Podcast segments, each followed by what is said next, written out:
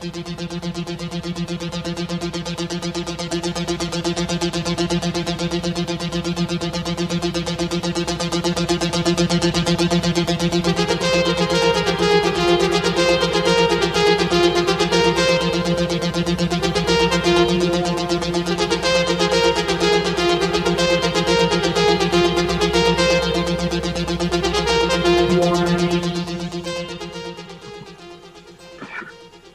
Takže dobrý večer, milé poslucháčky a milí poslucháči Slobodného vysielača Banská Bystrica. Moje meno je Peter Zajac Vanka a pokračujeme v relácii po ekonomickej demokracii. Je to už poradí 15. časť. Dnes je 25. novembra 2015 a táto časť bude tentoraz pod názvom Obnova produkcie slovenských vlastníkov. Pozdravujem aj Petra Kršiaka. Dobrý večer. Dobrý Peter, ktorý mi v tejto chvíli pomáha technicky. Zároveň bude dozerať aj na telefonáty a maily, ale pre istotu hneď teraz poviem, že zas takú polhodinku, keby ste mi nehali trošku, kým sa rozbehneme a potom môže byť tých telefonátov a diskusí kľudne až do tých posledných záverečných pár desať minút, aby som to zase mohol ukončiť do budúcna. Uh, Peter, je ma dobre počuť? No, počujem. Dúfam, že sa nám to nezhorší, ak už to teda lepšie nemôže byť. A tak v najhoršom prejdeme na telefón, tým pádom dávam najavo poslucháčkam a poslucháčom, že som v Bratislave na Skype a samozrejme, pokiaľ by to nejak aprovalo, tak prejdeme plynule na telefón. A zatiaľ mi teda nehajte chvíľočku na to rozbehnutie ale aby ste vedeli, ako volať a ako písať, takže volajte nás na telefónne číslo 048 381 0101 alebo mailujte na studio zavinač slobodnyvysielac.sk Takže tento raz budeme pokračovať v téme obnova produkcie kolektívnych vlastníkov.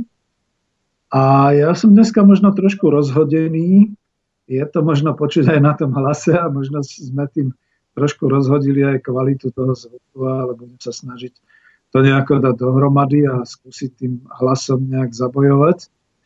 Pretože do obedňajšok som strávil v Národnej rade Slovenskej republiky na medzinárodnej družstevnej konferencii, ktorú skutočnili pri príležitosti 170. výročia družstevníctva na Slovensku. A trošku to musím zase ako tak opozične povedať, že bolo to síce výborné. E, slovami jedného z našich e, opozičných majstrov politikov velebili sme tam družstevníctvo, ale predovšetkým musím zdôrazniť, že ako keby sa aj smer sociálna demokracia ako politická strana prebrala ako keby sme teda niečo spôsobili a začína si uvedomovať, že je tu nejaké družstevníctvo a mám taký pocit, že sa nám zvolebnieva, takže ide aj, aj smer sociálna demokracia do tejto problematiky. Ako nevidím na tom nič zlého, nakoniec e, bude veľmi dobré, keď téma družstevníctva bude rezonovať vo voľbách možno ešte viac ako nejaké iné témy a snáď sa už skončí obdobie nejakých tých výkrikov, že chceme slobodnejšie podnikať a chceme viac slobody daňovej a podobné vtákoviny, ktoré vymýšľali liberáli a že sa to skutočne trošku preklopí do toho vnímania vlastného výrobného potenciálu, aké Slovensko má mať. Toľko teda z tej časti. Ja slubujem, že možno na budúce e, dám trošku viac e, k tej problematike tej medzinárodnej konferencie, Priznám si tak, ako ma počujete, že bol to maratón všelijakých tých prednášok a všeličoho. A, a taký malý opozičný zajačik ako ja sa vlastne ani nedostal ku slovu. Ale slúži k úcti, k úcti, že teda vypočul som si aj zástupcov Mondragonu, vypočul som si našich niektorých lavicových, eh, povedal by som, naše lavicové osobnosti ako Luboš Blá a a, Michal Polák a podobne a nakoniec aj štátny tajomník ministerstva práce sociálnych vecí Braňo Ondruš slúbil, že sa bude viac venovať tomu sociálnej ekonomike, ako to oni nazývajú, a tomu družstevníctvu. No, som trošku z toho vyplutý. Celý čas som očakával, že dostanem sa aj k slovu, tak ako to v demokraciách býva, posledné dve minúty mi mali patriť, ale som potom povedal, zachovajte si svoju nevinnosť a skúste s tými zdovolie, nič iné sa nedalo robiť. Takže budem pokračovať ďalej v tej svojej téme a my sme minule dosť e, rozobrali e, národohospodársky komplex s tým, že naozaj má teda nejaké tie svoje sektory, má rôzne odbory, budem v tom teda pokračovať a budem pokračovať aj v takomto akčnom pláne B pre Slovensko, ako sa dostať odtiaľto.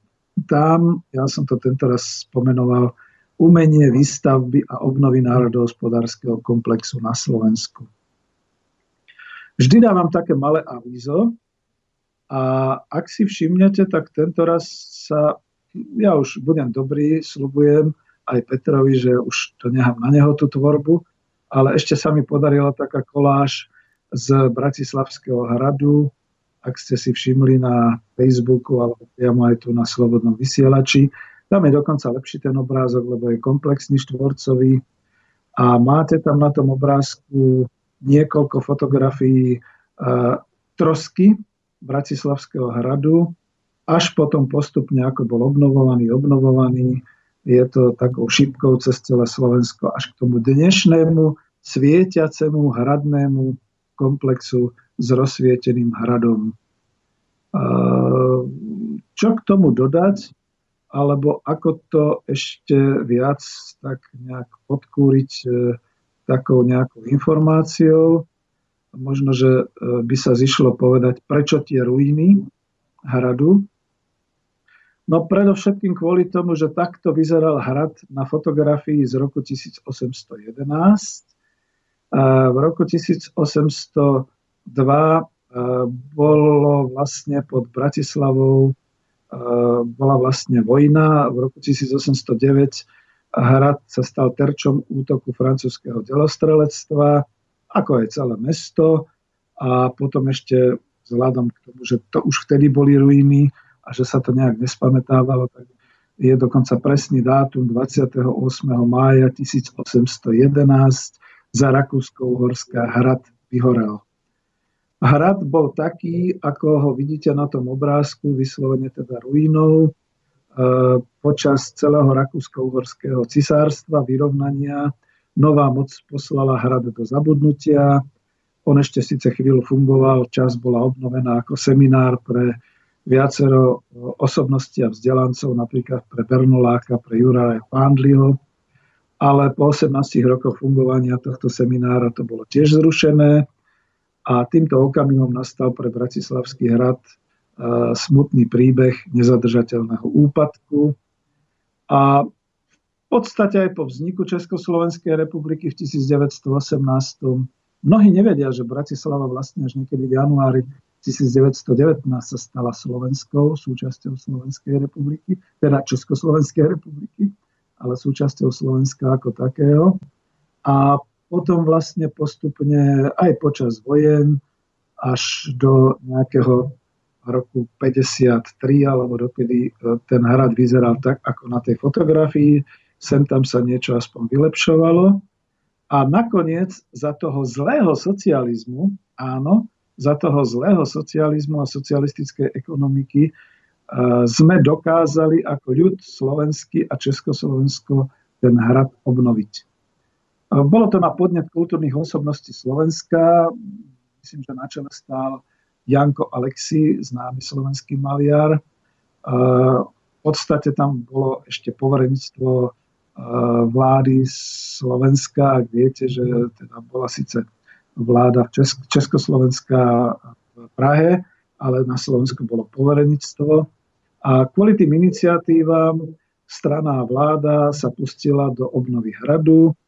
Bývam na ulici Piflovej v Bratislave a architekt Alfred Alfred, dúfam, Pifl inicioval previerku statiky hradu, zistil, že murivá sú stále v dobrom stave, dali sa architektonické návrhy, začalo sa rekonštruovať a hrad bol v roku 1968 kompletne ako budova hradu ukončená, mala sa stať sídlom najvyšších predstaviteľov. Viete, že vlastne Gustav Husák vytvoril v rámci Československej socialistickej republiky federatívne usporiadanie, čiže Bratislavský hrad sa stal symbolom Slovenskej socialistickej republiky a potom postupne, tak ako bol obnovovaný, ako bol používaný, po roku 1993 sa stal sídlom prezidenta Slovenskej republiky. A dnes, keď vidíme takéto skrášľovanie a osvetľovanie a všetky takéto veci, no ako to už mne ináč ako ironicky nenazvať, tak ako tú hlavnú prácu, tú základnú prácu na tej obnove vytvoril ľud slovenský vtedy v rámci Československej republiky. Za to je ten hrad taký krásny, aj s celým tým komplexom okolo. Nakoniec aj ja ako vysokoškolák som sa zúčastňoval ich brigád v akcii Z, kde sme teda kosili a hrabali a obnovovali vlastne to okolie hradu. Ja si ešte osobne pamätám dokonca na amfiteáter, ktorý bol na hradnom vršku. Však som bol mladý a dalo sa tam pekne chodiť na uh, randenie. No a pretože hlavne chcem hovoriť o tom avize a o tom obrázku, tak to ukončím takým spôsobom. Pozrite sa, Slováci, ale aj bratia Češi na to, ako sme z ruín, z ruín CK mocnárstva a z ruín vojnových a neobnoveného počas kapitalizmu dokázali vytvoriť počas socializmu takú krásu, takú nádheru. A tu je ten apel, prečo som to vlastne dal do tohto obrázku. Dnes budeme vedieť napriek všetkým nepriaznivým okolnostiam svetovej ekonomiky a všetkých tých pomerov vo vlastníctve a tak ďalej. Podľa môjho názoru, za to je tam tá mapka Slovenska, budeme vedieť rekonštruovať a obnoviť národné hospodárstvo, ekonomiku ako plán B pre Slovensko, odtiaľ to tam, keby sa čokoľvek stalo, až do tej krásnej nádhery a chcem skončiť teda takto pozitívne, tak ako je dnes ten hrad vysvietený a povedzme si dneska je skrášlený, skrášlený, pretože je to symbol Slovenskej republiky popri Tatrách a popri Dunaji. No ale ako počúvajú nás aj bratia Češi, takže poviem, majú na tom historický podiel, pretože vtedy bola Československá socialistická republika a množstvo teda toho umenia a toho všetkého vlastne aj tej práce je tu na tomto hrade zabudovaný, takže je to naša, naša spoločná minulosť.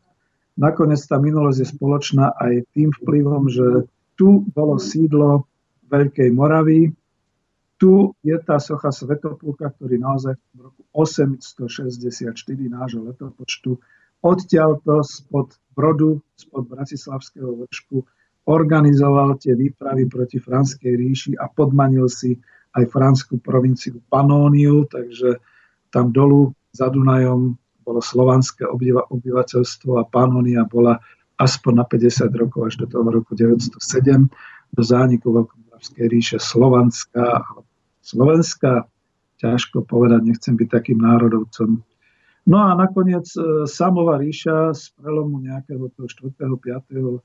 storočia až do 6. E, darmo sa dodneska dohadujú všetci historici, kde bol ten slávny bajný Bogastisburg. Ono to hodne pripomína tú Bratislavu a ten Burg. Čiže skutočne niektorí historici, ako napríklad e, pán Matúš Kučera, umiestňujú sídlo Samovej ríše sem do Bratislavy a zase na hradný vršok Bratislava. Čiže zakončím tento úvod a toto avízo takým spôsobom, že myslím si, že ľudia, ktorí obývajú toto naše územie, Slovenskú republiku, našu vlast, takisto ako aj so susedmi, s Českou republikou a dneska sme vo V4 už jednotní s Polskou republikou, s Maďarskou republikou. Dokážeme obnoviť naše národné ekonomiky napriek celej tej nepriazni korporátneho globálneho kapitalizmu a napriek tej svetovej situácii hospodárskej, aká je, existuje, a treba sa naozaj zodpovedne a dôsledne pripravovať na ten plán B pre Slovensko, teda na tú vlastnú výrobu a vlastnú hospodárskú činnosť nespoliehať sa na svetové trhy a na zahraničných investorov. Uh, to som sa rozbehol, takže tento raz trošku asi predsa len poprosím o pesničku a po pesničke pôjdeme priamo na obnovu.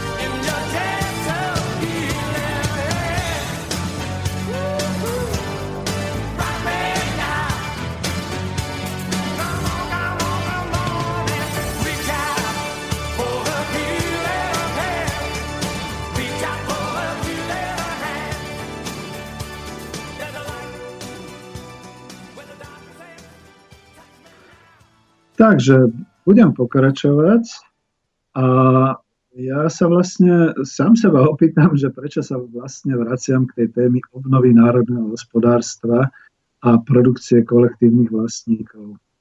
Uh, už sme si povedali, že my sa vieme vždy pozviechať, ako teda obyvateľia Slovenska a vôbec obyvateľia Strednej Európy.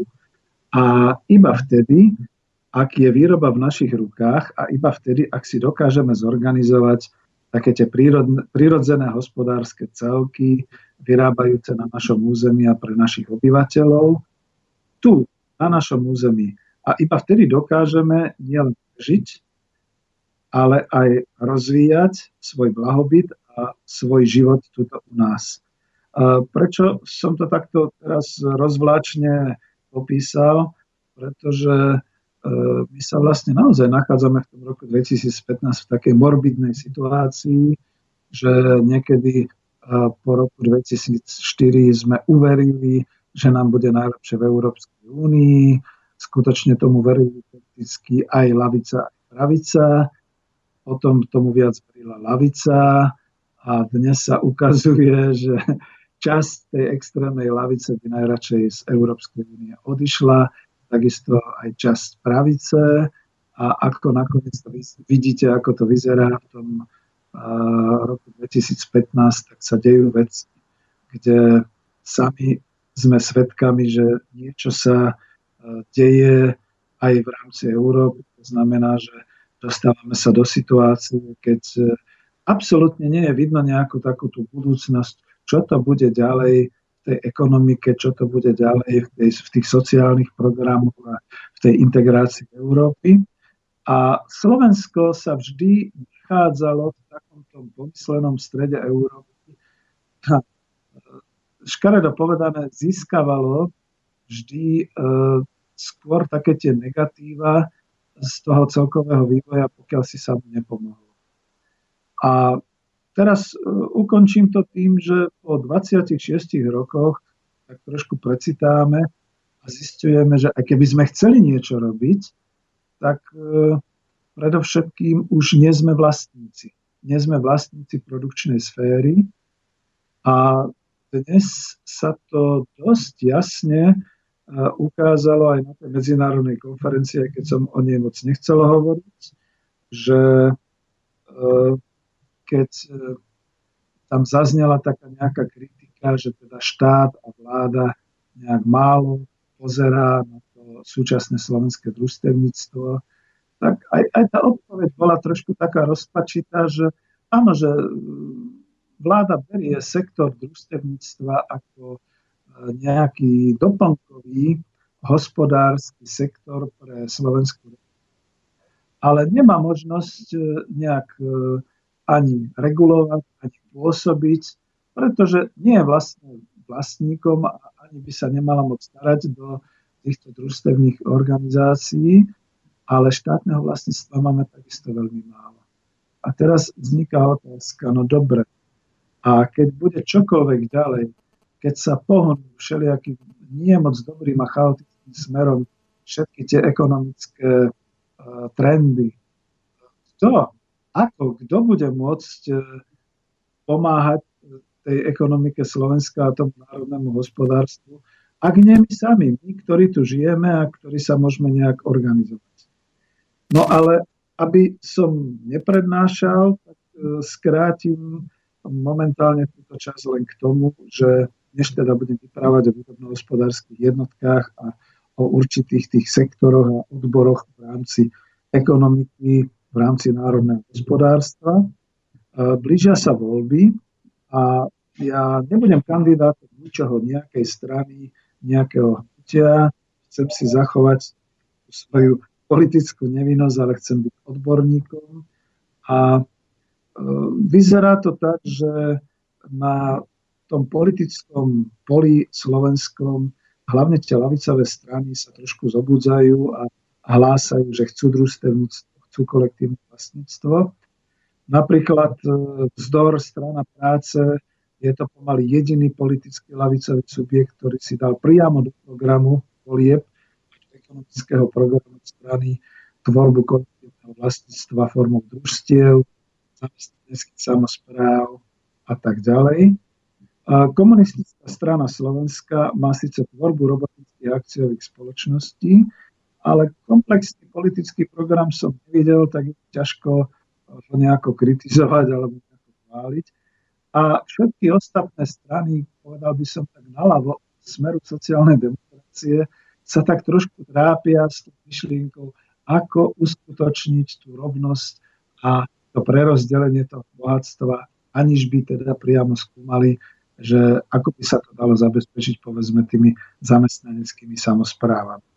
Znova opakujem, že dneska ma veľmi prekvapila tá konferencia v Národnej rade Slovenskej republiky o družstevníctve, čiže upozorňujem, že smer sociálna demokracia ide prudko do tejto témy a nakoniec ako nie len, že možno budeme pozitívne prekvapení, ale som rád, že sa začína zaoberať aj touto problematikou, pretože stratili 4 roky. Znova kriticky e, musím povedať, že niekde v roku 2011-2012 sme mali dobre nakročenie k tomu, aby sme vymodelovali nejaký dobrý projekt pre zamestnanecké samozprávy, pre verejné financie a pre regulovaný trh, ale ako si nebol záujem, a ako perličku už teda iba teraz poviem, že dnes, keď som sa prechádzal na tom hradnom kopci, áno, bol som navštíviť aj sochu Svetopulka. Prvý raz, bolo to impozantné. Prechádzal som sa po tom stavenisku, ktoré je v tom podhradí a, a hovoril som si, kde nájdem tú knižnicu Národnej rady Slovenskej republiky. Všade, všade e, zo všetkých tých stavebných častí vždy som si prečítal tabulku váhostav. No tak nakoniec, e, dobré ráno, sociálna demokracia. Vidím, že e, váhostav už nestavia váh. Váhostav nám rekonštruuje hradné podhradie. A mne je len ľúto a je mi len smutno, že v tej kríze, ktorá bola vo váhostave, keď teda váhostav bol krachnutý, čiže v, v rekonštrukcii, alebo ako by som to povedal, v tej reštrukturalizácii dlhu, sa nenašiel žiadny lavicový politik v smere sociálna demokracia, ktorý by povedal, a viete čo, ale nebudeme, neurobíme znova kapitalistický podnik, zoberieme to ako štátny podnik, prípadne urobíme z toho kolektívne vlastníctvo a bude to pre nás taký vzor, ako sa bude dať ďalej robiť. Ako, ja nechápem, ako môže stredová alebo stredoláva politická sila na jednej strane hlásať návrat ku družstevníctvu ako kolektívnemu vlastníctvu. Na druhej strane nehať ten váhostav a prišiel znova tou kapitalistickou cestou, ako sa po tej reš, reštrukturalizácii váhostav vybral. A prípadne, ako som sa dneska dozvedel z televíznych novín, znova sa dávajú nejaké ťažké peniaze ako bonusy a ako teda nejaké dobrozdania pre zahraničných investorov, aby tu za tie ťažké milióny eur vytvorili nejaké, nejakých pár pracovných miest. Ako je to už trošku až znechucujúce a preto s tým radšej asi skončím. No, som naozaj trošku uhrčený.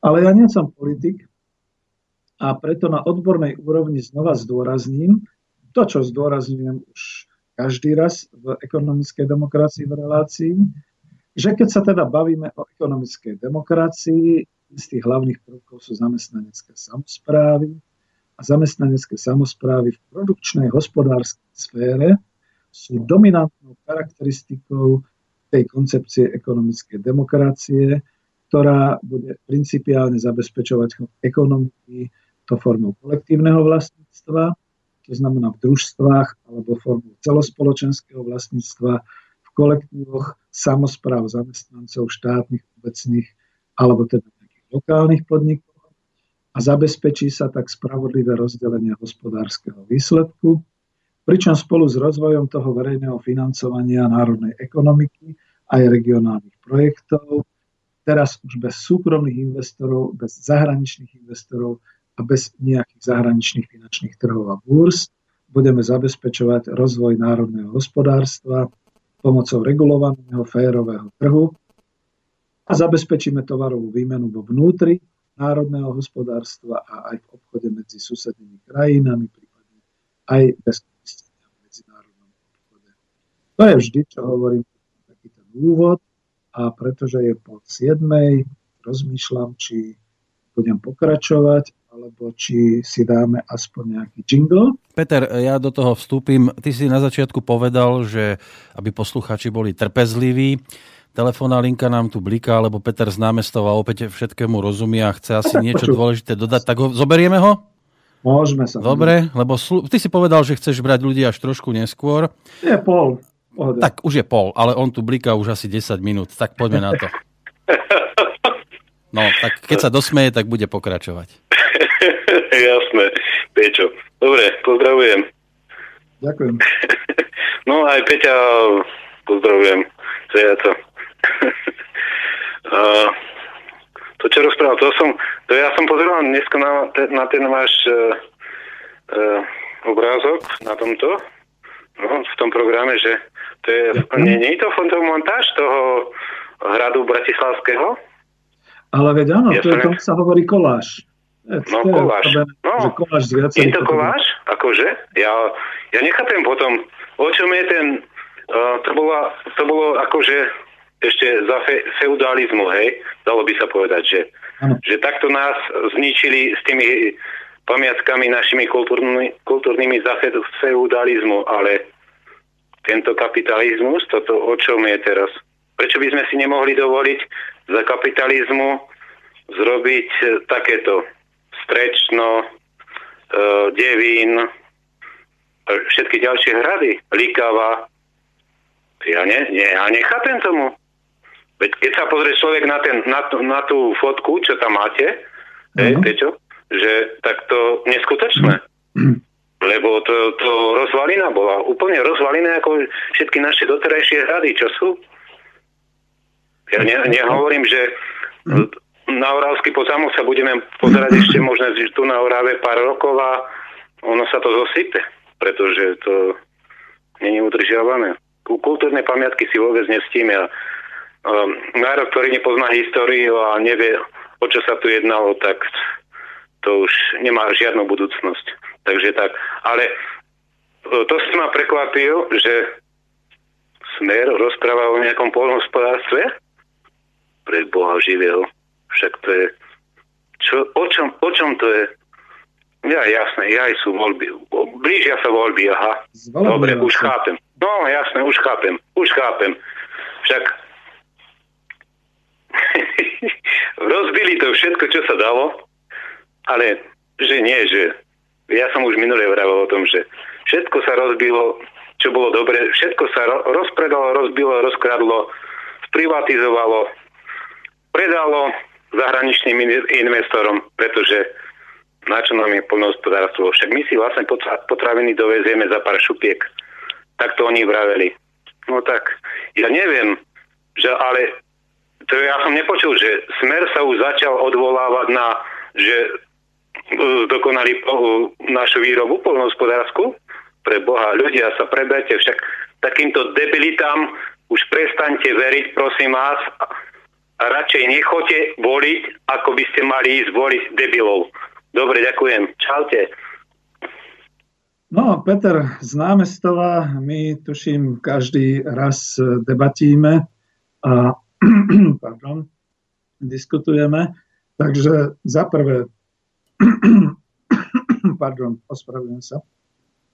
Za prvé poďakujem sa za tú všímavosť z tej koláže, Áno, mňa to samotného šokovalo a to som Bratislavčan, keď som objavil tento obrázok na internete, nepoviem to odkiaľ, ale keďže je to na internete, je to tým pádom uh, verejný majetok, tak za to som ho použil do tej koláže.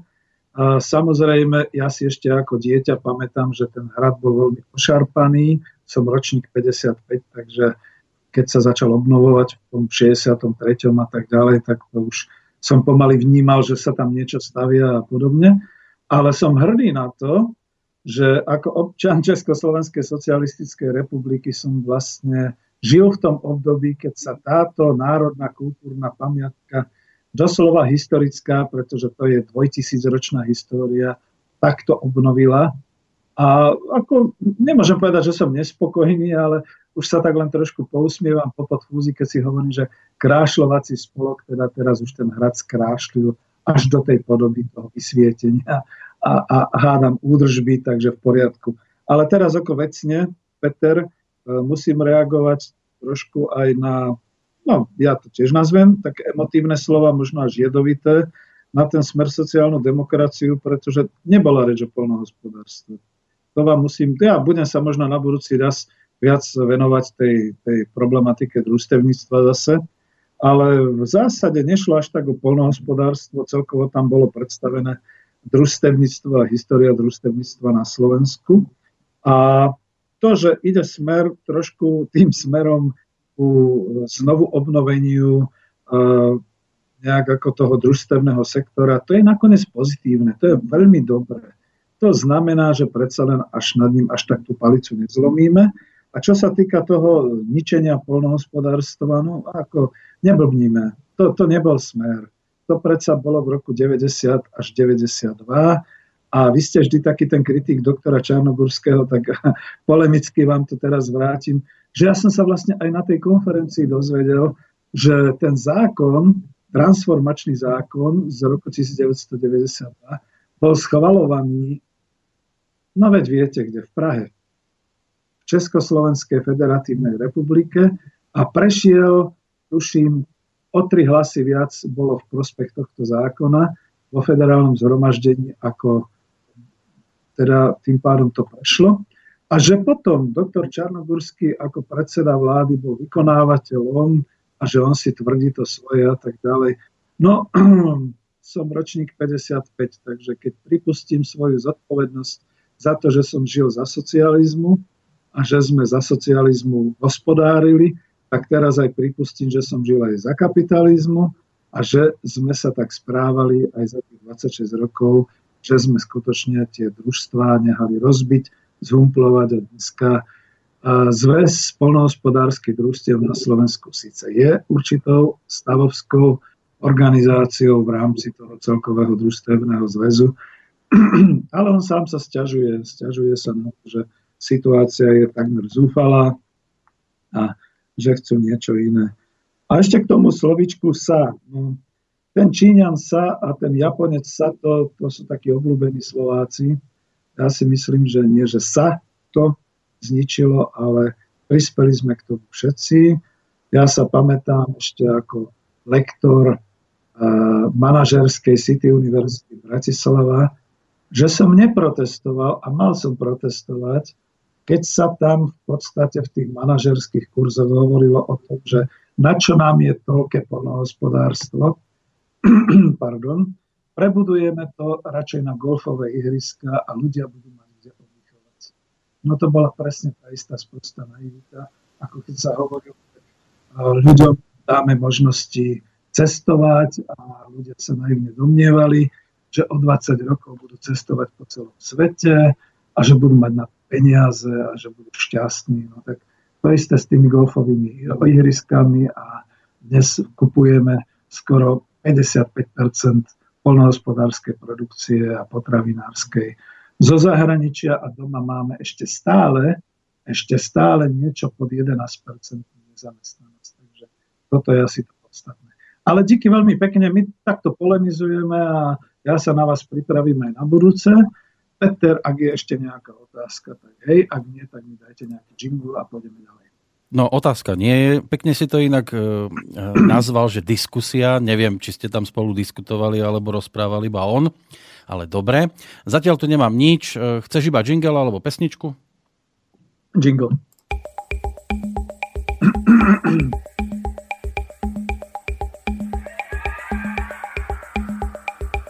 pekne. No, mal by som mať ešte zo pár takýchto kuskových informácií. Povedzme, ja chápem tie emócie, ktoré sú v národe, pretože naozaj nie sme šťastní z toho, ako to má vyzerať. A jeden z makroekonomických ukazovateľov budúcnosti bude naozaj to národné šťastie. Myslím, že Bután to už zaviedol. A je zaujímavé, že to zavádzajú práve takéto treťosvetové krajiny, kde z nášho hľadiska žijú v obrovskej chudobe a v, vo veľmi takých, takých zlých sociálnych pomeroch, ale napriek tomu sú tam ľudia šťastní, pretože sú skromní, pretože sa majú radi medzi sebou, pretože majú veľmi dobré medziludské vzťahy a k tomu šťastiu im stačí zdravie, im stačí v podstate aspoň nejaký ten dostatok nejakej potravy, bývania, ošatenia a tak ďalej a hlavne duchovný život. E, my to všetko akoby máme, samozrejme je to už veľmi rozdelená spoločnosť, to znamená, máme tu 10 tisíce bezdomovcov, 100 tisíce chudobných a možno nejakých 100 tisíc bohatých ľudí. A ten zvyšok sa ešte nerozhodol, či smeruje ku chudobe alebo k nejakému strednému bohatstvu, ale ľudia sú naštvaní.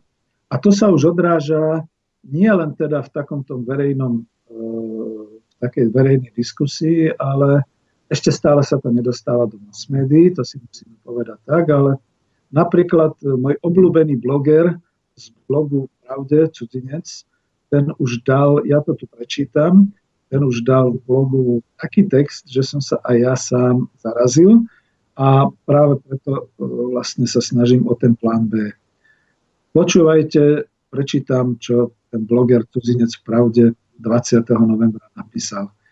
Prichádza doba účtovania, kde aj Slovensko čaká poriadne mastný účet. Budeme platiť za likvidáciu a rozpredaj vlastného priemyslu, poľnohospodárstva či iných sektorov. A čaká nás doba opätovného budovania toho, čo naši predkovia tak ťažko vybudovali. Dnes sa naši predkovia otáčajú vo svojich hroboch a zrejme by nás najradšej poriadne kopli tam, kde chrbát stráca svoje poctivé meno. No nedalo mi to proste vypichnúť to z tohoto blogu cudzinca, pretože na to trošku nadviažem. Áno, keby sme sa obzreli späť a v tejto chvíli by nastal taký ten chaos a taký ten rozvrat, pád toho kapitalizmu, tak sám by som sa seba pýtal, ešte ako 60-ročný človek, čo má mať ešte 2 roky do dôchodku, sakra, ale čo teraz budeme robiť? No nemáme vlastný priemysel, rozpredali sme si kľúčové podniky, a nemáme e, vlastné národné hospodárstvo, pretože je rozbité. Ono, že nie, že by nebolo, ale je, sú narušené všetky tie štruktúry vertikálne, horizontálne, o ktorých som aj minule hovoril, aj to polnohospodárstvo. A ťažko je v tejto chvíli uh, urobiť ten plán B, teda taký, že dobre, a odteraz budeme vyrábať všetko pre obutie, všetko pre ošatenie, všetko pre stravovanie, zabezpečíme si bývanie, zabezpečíme si tú základnú produkciu, dokonca aj produkciu výrobných prostriedkov, čo teda Československo v tomto bolo špičkové a budeme teda napriek tomu svetovému chaosu u nás mať také hospodárstvo, ktoré nám zabezpečí to určité bohatstvo a ten určitý blahobyt. No v tejto chvíli to nie je, respektíve nedal by som ruku do ohňa. A tak tejto chvíli naozaj je potrebné povedať, že poďme teda plánovať, poďme teda robiť ten plán B. No a že je to veľmi ťažké, O tom svedčí fakt, že sme skutočne napojení už na tú Európsku úniu hospodársky, sociálne a ekonomicky tak, že nám môžu ublížiť také všelijaké dobrodružné opatrenia, by som povedal, ktoré e, niekde sa už pomaly myslia vážne. Znova, nechcem to nazvať prehľad tlače, ale predsa len ešte prečítam jeden úrivok z článku v hospodárskych novinách, Známy to expert na makroekonomiku a financie Ronald Ižip, snáď niekedy budeme mať aj ekonomické rozhovory s ním, v HN Online povedal, alebo teda napísal, e, Písal to o finančnej kríze a o deflácii. Keď ste počúvali v ekonomických rozhovoroch Mariana Vitkoviča, tak už trošku viete, čo je deflácia, že je to skutočne znižovanie hospodárskeho výkonu, tým pádom aj znižovanie odbytu, tým pádom znižovanie cien a všetko to nejakým spôsobom speje do takého toho rozvratu alebo do takého toho kolapsu. No a teraz tá deflácia, liek na tú defláciu, čiže Ronald Žip píše, pre riešenie je treba myslieť neštandardne. To sa mi na tých mladých ekonómov páči, že oni všetci chcú rozmýšľať neštandardne. Kdežto my starí fotri hlavne chceme konzervatívne pracovať, budovať a Takže on píše ďalej. Peniaze rozprašované z helikoptéry sú tou možnosťou, ktorá, ja to teda ešte, ešte doplním tú vetu, aby ste tomu rozumeli, ktorá ako bude riešiť defláciu, no veľmi nepraktickou. Čiže počúvate, čítam. Peniaze rozprašované z helikoptéry sú možnosťou, no nie veľmi praktickou. On tak nejak reagoval na nejaké slova nejakého makroekonóma a financa z Bruselu, že to by bolo asi najlepšie riešenie na tú defláciu. Oveľa jednoduchšie, píše Ronald, by bolo namiesto bankoviek použiť digitálne peniaze a každému občanovi krajiny pripísať na účet určitú sumu. No a teraz mi verte, že ak by to ministra financí Kažimíra napadla, napadlo, tak kvôli deflácii by obetoval možno aj rozpočet, alebo by proste to dostal príkazom z Európskej centrálnej banky, že teda toto je opatrenie, ktoré pomôže rozvoju ekonomiky a rastu. A musíme si uvedomiť, že už dnes sa banky predháňajú v ponuke úverov a v ponuke spotrebiteľov, čo všetko by mohli mať Vianoce zadarmo a podobne. Ale to uvidíte tie fukoty potom po Vianociach a ten nárek spotrebiteľov, ktorí zrazu zistia, že budú musieť rýchle splácať a v tých úrokových mierach, aké sú, tieto nabraté spotrebné úvory na blbosti, pretože nakúpili darčeky na Vianoce a zážitkové všelijaké podujatia a podobne. A keď ich začnú banky naháňať, a keď ich začnú súdiť a potom, keď budú tie úvery vymáhať exekútory, potom budú zlí tí exekútory. Nie ten kapitalizmus, nie tie banky. A aby som uzavrel, prečo som to vlastne e, čítal, tak e, momentálne je totiž tá situácia taká, že makroekonomovia sú zúfalí, pretože tak, ako sme počuli od Mariana Vitkoviča, to lietadlo ekonomiky klesá, klesá, klesá. E, denne sa produkuje to budú vedieť odborníci hovoriť, tuším 60 miliónov alebo viac peňazí z Európskej centrálnej banky do ekonomiky. Chce sa to roztočiť, chce sa to rozprúdiť, ale sú to tie tzv. inovatívne riešenia, kde by skutočne niektorí už najradšej e, poslali helikoptéry, aby rozprašovali pred Vianocami peniaze, aby sa ľudia mohli láskavo a pokojne zadlžovať. Toto nie je naša cesta. Naša cesta je iná. Naša cesta je poctivá výroba, organizovanie produkcie, zamestnať nezamestnaných, vytvoriť také možnosti, aby dodávateľsko-odberateľskými zmluvami a vzťahmi boli medzi jednotlivými podnikmi zabezpečené dodávky a odbyt a aby sa pomaly hospodárstvo slovenské zviechalo, aby sa produkovalo slovenské obyvateľstvo, a keď niečo zostane, tak samozrejme na vývoz, aby sa dovážali iba tie výrobky, ktoré nebudú e, v stave vyrábať naše výrobné podniky alebo naše produktívne podniky v čomkoľvek, v čom by teda, ako to bolo potrebné. A toto by bolo pre e, národné hospodárstvo dôležité. No a Zakončím trošku túto problematiku tejto obnovy cez kolektívne vlastníctva tým, že my nie sme žiadni novátori alebo revolucionári na tomto poli. Pretože dokonca ešte aj Japonsko v povojnovej obnove, a viete, že Japonci zažili katastrofu jadrovú, na dve mesta Hiroshima a Nagasaki bola zvrhnutá atomová bomba, taký ten typický americký spôsob uh, hospodárskej pomoci, najprv poradiť a potom pomôcť. Takže Japonci uh, mali potom budovanie toho svojho priemyslu podporateľov USA, ale ešte zo dávnejších nejakých časov budovalo v Japonsku ešte až do svetovej vojny tzv. hospodárske zoskupenie, alebo fungovali hospodárske zoskupenia, ktoré sa nazvali Zaibat.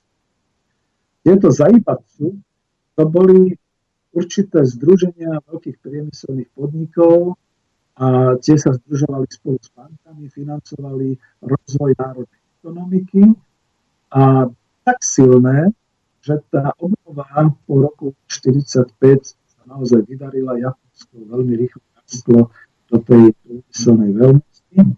Dokonca niekde potom v 60. rokoch ako nie, nie, nie som až taký historik v tomto smere, porušili aj kuratelu Spojených štátov, ignorovali nejaké tie antimonopolné príkazy, ktoré im tam dávali nejakí americkí koncovia a medzi e, tieto podniky alebo tieto združenia zajbačú na tzv.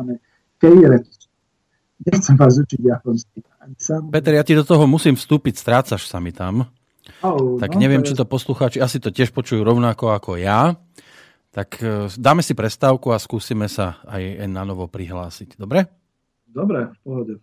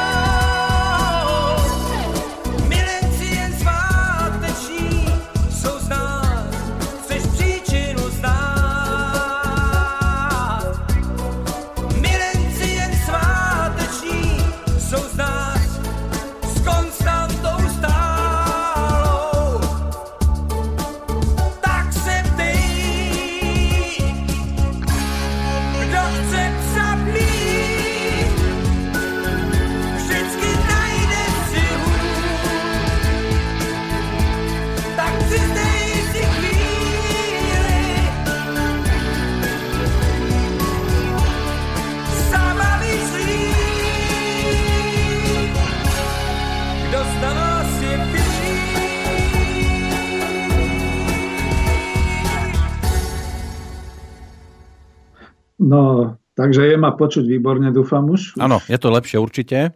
Super. Takže budem pokračovať a to je vždy aj také, vidíte, aj tá technika sa búri, keď je nejaký prednášateľ, ktorý dlho a nezaujímavo prednáša. Ale e, skrátim, pretože chcem sa naozaj dostať k tej podstate a potom už keď budú nejaké telefonaty, maily, tak hej. Tá podstata je v tom, že ešte aj to Japonsko pod kuratelou Spojených štátov po druhej svetovej vojne sa veľmi rýchle E, obnovilo priemyselnej výrobe a naozaj v tom blahobite a veľmi rýchle rástlo, pretože z tých e, združení priemyselných podnikov Zajbacu, ktoré boli združené spolu s bankami, ktoré im financovali e, celé, celé to zviechanie sa národného hospodárstva, potom postupne pretvorili tzv. Keiretsu a to už boli v podstate podoby našich výrobno-hospodárskych jednotiek za socializmu. Čiže boli to silné podniky, Kejrecu, ktoré medzi sebou obchodovali, medzi sebou v podstate si pomáhali a kašľali na nejaký e, monopol a na nejaké záujmy Spojených štátov. A to si neviete predstaviť, čo to boli za podniky a keď vám ich ako trošku poviem aspoň e, v príklade, tak pochopíte, že kam to dokázali oni dotiahnuť. Mitsubishi, Sumimoto, e, Mitsui, Daichi, potom ešte nejaké ďalšie, Sunway Group a podobné.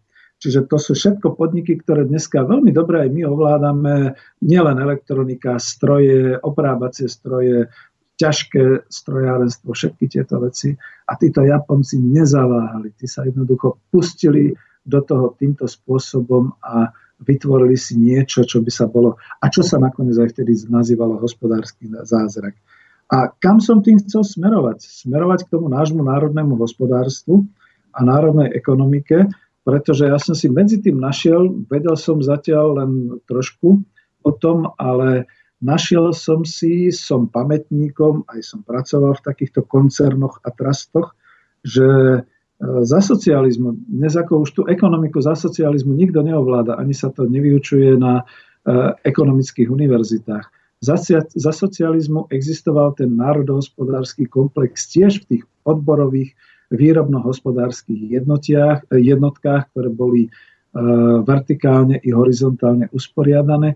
A my o tom ešte vieme a mnohí ľudia žijú, čiže dokázali by poradiť, dokázali by nejakému tomu vládnemu a štátnemu orgánu alebo tomu výťazovi tých parlamentných volieb poradiť, čo má robiť, aby sa všetky tieto výroby obnovili presne tým spôsobom ako v Japonsku, aby to veľmi rýchle rástlo, bez ohľadu na nejakých Američanov a na nejaký Brusel a na nejakú tú situáciu globálneho kapitalizmu a podobne, pretože ide o nás. Ide o Slovensko a povedzme o Českú republiku, Polsku a Maďarsku, kde by sme nejak spolupracovali.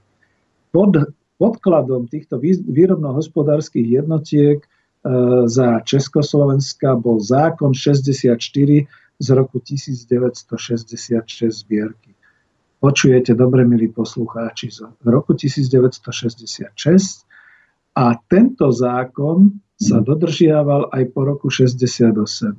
Ako všetci tí antikomunisti, ktorí potom vykrikujú a nadávajú a také a onaké, zabudajú na jednu vec, že ekonomovia a hospodári sú vždy múdri ľudia, ale málo kedy si dajú zasiahnuť až tak tvrdopoliticky do svojich dejov, ako to vyzerá, pretože ja som svetkom, že som pracoval vo výrobno-hospodárskej jednotke e, Tesla, spotrebná elektronika. To bol koncernový podnik. E, otec pracoval vo výrobno-hospodárskej jednotke e, zase trastového typu, Trast hydinársky priemysel Bratislava, takisto existoval Trast drúbiežársky priemysel Praha.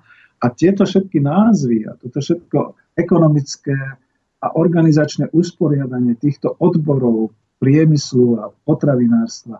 To všetko bolo zakladané v 60. rokoch. Ako ja musím predsa len citovať zásady pre reguláciu ekonomických a finančných vzťahov vnútri výrobno-hospodárskych jednotiek, ktoré boli schválené uznesením vlády z 15. júla roku 1966. Isté, že niektoré veci sa potom menili, doplňali, e, dneska sa hovorí, áno, však centrálne sa riadilo a plánovacia komisia a tak ďalej. Ale ako nebudem citovať ten zákon, ale je veľmi zaujímavý z toho ekonomického organizačného hľadiska. Prečo? Pretože sme si v rámci toho systému a v rámci tej svetovej situácie dokázali Československu pomôcť sami. Nie, nám vtedy nepomáhala žiadna UNRA zo Spojených štátov, pretože to sme boli embargovaní. Vážení priatelia, uvedomte si, že my sme mali tak tvrdé embargo ako má dneska korejská Severná Korea, teda korejská ľudová či aká je to republika, ako mal donedávna Irán, ako majú teraz Rusi, to je slabo embargované a tak ďalej. Čiže vždy to boli politické, hospodárske embarga, ktoré boli aj na nás a my sme si z toho vždy vedeli poradiť. Takže výrobno-hospodárske jednotky vždy boli definované tak, že je tzv. odborové riaditeľstvo, generálne riaditeľstvo výrobno-hospodárskej jednotky pre celý priemyselný odbor.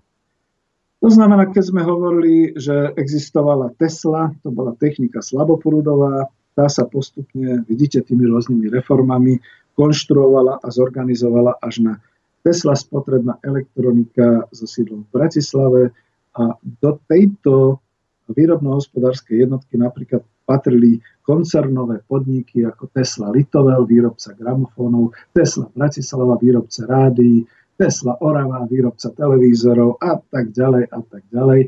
Dokonca tam patrili aj nejaké také výskumné e, podniky, napríklad Výskumný racionalizačný ústav spotrebnej elektroniky v Bratislave, ktorý potom na základe tej spolupráce už v 88. až 9 a spolu s, teda s koncernovými podnikmi vytvoril slávny prvý spoločný podnik na video prehrávače e, AVEX v Bratislave.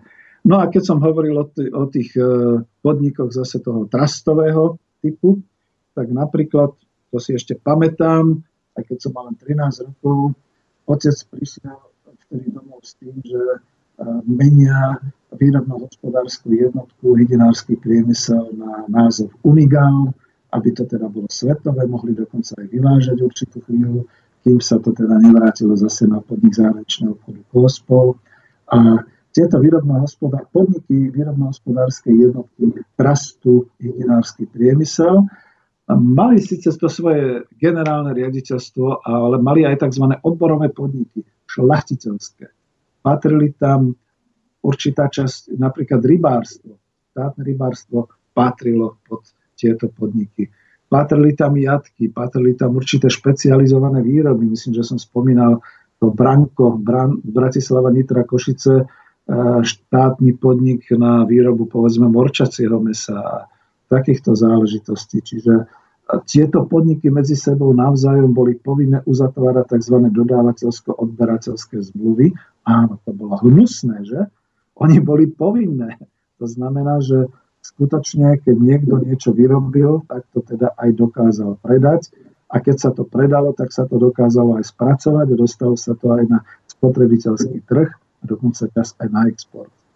A týmto všetkým, tak ako som teraz spomínal, tieto jednotlivé odbory, týmto žilo celé národné hospodárstvo a bolo to poprepájané e, skutočne teda takto vertikálne, z hora nadol, a, ale aj horizontálne, to znamená po jednotlivých e, okresoch, po jednotlivých krajoch.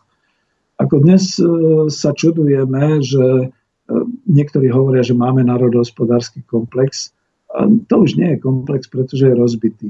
Vtedy to bol národohospodársky komplex, pretože výrobno-hospodárska jednotka hydinársky priemysel mala v každom kraji svoju porážkáreň, v každom okrese svoj závod alebo svoj podnik. Napríklad západoslovenské hydinárske závody, štátny podnik, vtedy Cífer, ten mal ešte svoje závody a mal dokonca špecializačne celý trast e, práve tento, tie, túto výrobu jed, jednodenných kurčiatok a proste takéto veci. Takže veľmi prudko a krásne sa to rozvíjalo tým systémom, že tu v podstate išlo len o to, aby sa zvýšil ten, tento inovácie a zvýšil sa nejakým spôsobom ten, ten technický, tá, tá technická obnova a všetky takéto veci. Zamestnávalo to nesmierne množstvo pracovníkov. Dnes všetci tvrdia, že a priveľa zamestnanci nerobili a tak ďalej. No isté, že samozrejme e, predovšetkým kvôli tomu, že ľudia tvorili kolektívy na pracoviskách a tieto pracovné kolektívy povedzme dosahovali nejakú tú produktivitu. Nebola to súčasná produktivita.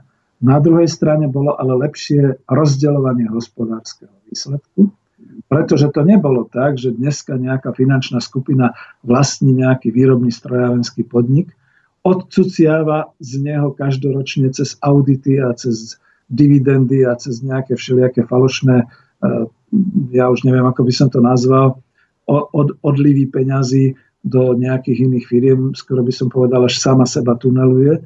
Kým tá finančná skupina žije v mrakodrape v Bratislave alebo niekde inde, ten strojársky podnik živorí, respektíve ako dobre prosperuje, povedzme, ale tí zamestnanci stále žijú na tých minimálnych platoch. Práve kvôli tomu, povedzme, vláda má potom nejaké povinnosti, keďže je sociálno-demokratická, aspoň udržiavať tie minimálne mzdy a snažiť sa v tomto smere. Teraz vidíte, že som sa rozbehol. Peter, dúfam, že je dobrá počuteľnosť. O chvíľočku si sa mi strácal, ale vrátil si sa. Joj, to nie je dobré, ale pokiaľ, možno teraz je tá chvíľa, že pokiaľ niekto má mail alebo telefón. Zatiaľ bola reakcia iba na pesničku, ale pozitívna, tak sme radi. To je dobré. Ja som mal vtedy starosti s tebou, takže moc som si ju neužil. Ale tak budem sa snažiť hovoriť pomalšie a neviem, čím to je. Ja ti ju potom prípadne si... ešte raz zahrám, aby si si užil. Dobre, pohode. Keď to, keď to posluchači znesú. Tak hej. No celý ten záver, prečo e, spomínam tieto výrobno-hospodárske jednotky a dokonca až ten japonský Keiretsu, to, to, to vrcholnejšie štádium vlastne toho národohospodárskeho komplexu, je v tom, že dnes, keď si pozeráme východiska slovenskej ekonomiky, v prípade, že sa niečo naozaj začne diať s euromenou, v prípade, že nastanú skutočne tie veľké finančné poruchy už sú, ale nastanú ešte väčšie tie odbytové poruchy, nastanú poruchy, dokonca možno nejaké tie vojny obchodné medzi jednotlivými zoskupeniami. Vidíte, že dnes sa to pomaly láme v Európe na rýchlostné, na rýchlejšiu e, Európu a na pomalšiu ekonomiku a podobné záležitosti. My sa môžeme veľmi rýchle ocitnúť v situácii, že všetko sa to nejako okolo nás usporiada nejaký ďalší premiér, ktorý vznikne, a nechcem povedať, že v marci 2016, ale možno v 2018 príde do kancelárie, pozrie sa na ten stôl a povie, no mám tu holý stôl, prečo?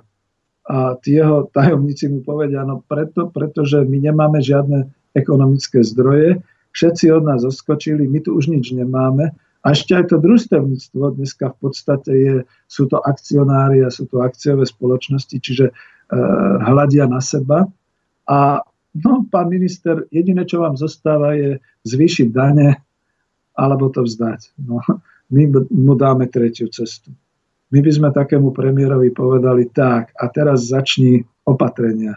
Opatrenie číslo jedna, vytvoriť výrobné hospodárske jednotky, opatrenie číslo dva, pokiaľ ešte žijú a existujú ľudia, ktorí si pamätajú, ako to fungovalo, okamžite nech nastúpia, nech sa hlásia u toho a toho ako poradcovia, budú nám pomáhať organizovať priemysel, polnohospodárstvo, potravinársky, spracovateľský priemysel, možno aj stavebníctvo a ideme do toho. Prečo? Pretože v tej chvíli to už nebude tu na Slovensku zaujímavé pre veľké medzinárodné koncerny ani pre zahraničných investorov. Tí už budú minimálne rok preč. A čo tu zostane? Zostanú tu tie hnedé areály, zostanú tu 100 tisíce nezamestnaných, alebo tu zostanú naozaj len tí starí ľudia, ktorí sa ešte nedokázali pobrať niekam za hranice za prácou. Toto predsa my nechceme. Peter, došiel som do toho záveru, do toho škaredého záveru, ale chcel som, aby som trošku apeloval na to, prečo potrebujeme znovu budovať národné hospodárstvo. Máme tu pesničku? Máme pripravenú pesničku. Chceš tú istú? Nie, to by unavovalo už poslucháčov. Niečo iné. Dobre, tak si dáme teraz pesničkovú prestávku.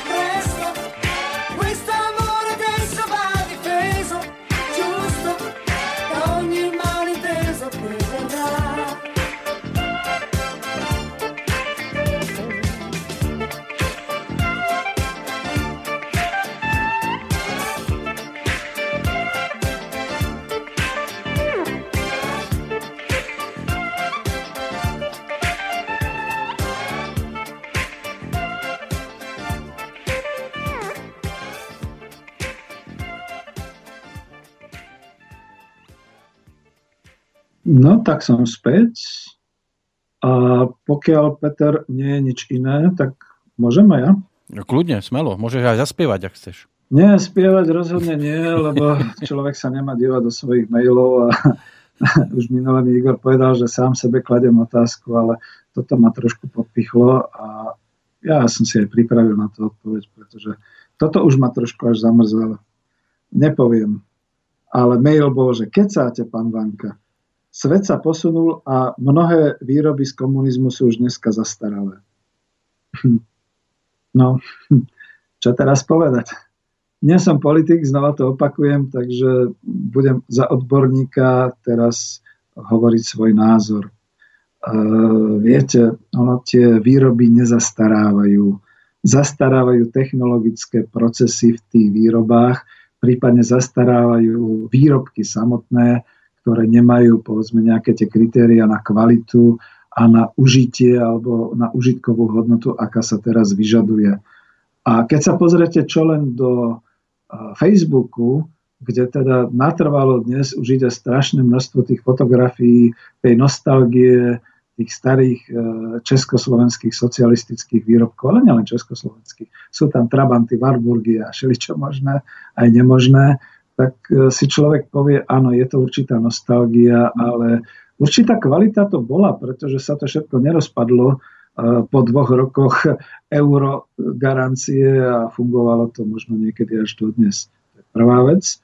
A ako Peter, keďže som si to prečítal z mailu, tak ako kľudne poviem, že e, keď by boli nejaké ďalšie maily, tak by som odpovedal, ale tomu sa chcem ešte venovať z tohto hľadiska, že tu nie je podstatné, aké boli vtedy tie výroby tom roku 60 alebo 80 alebo podobne. Samozrejme, svet sa technologicky posunul.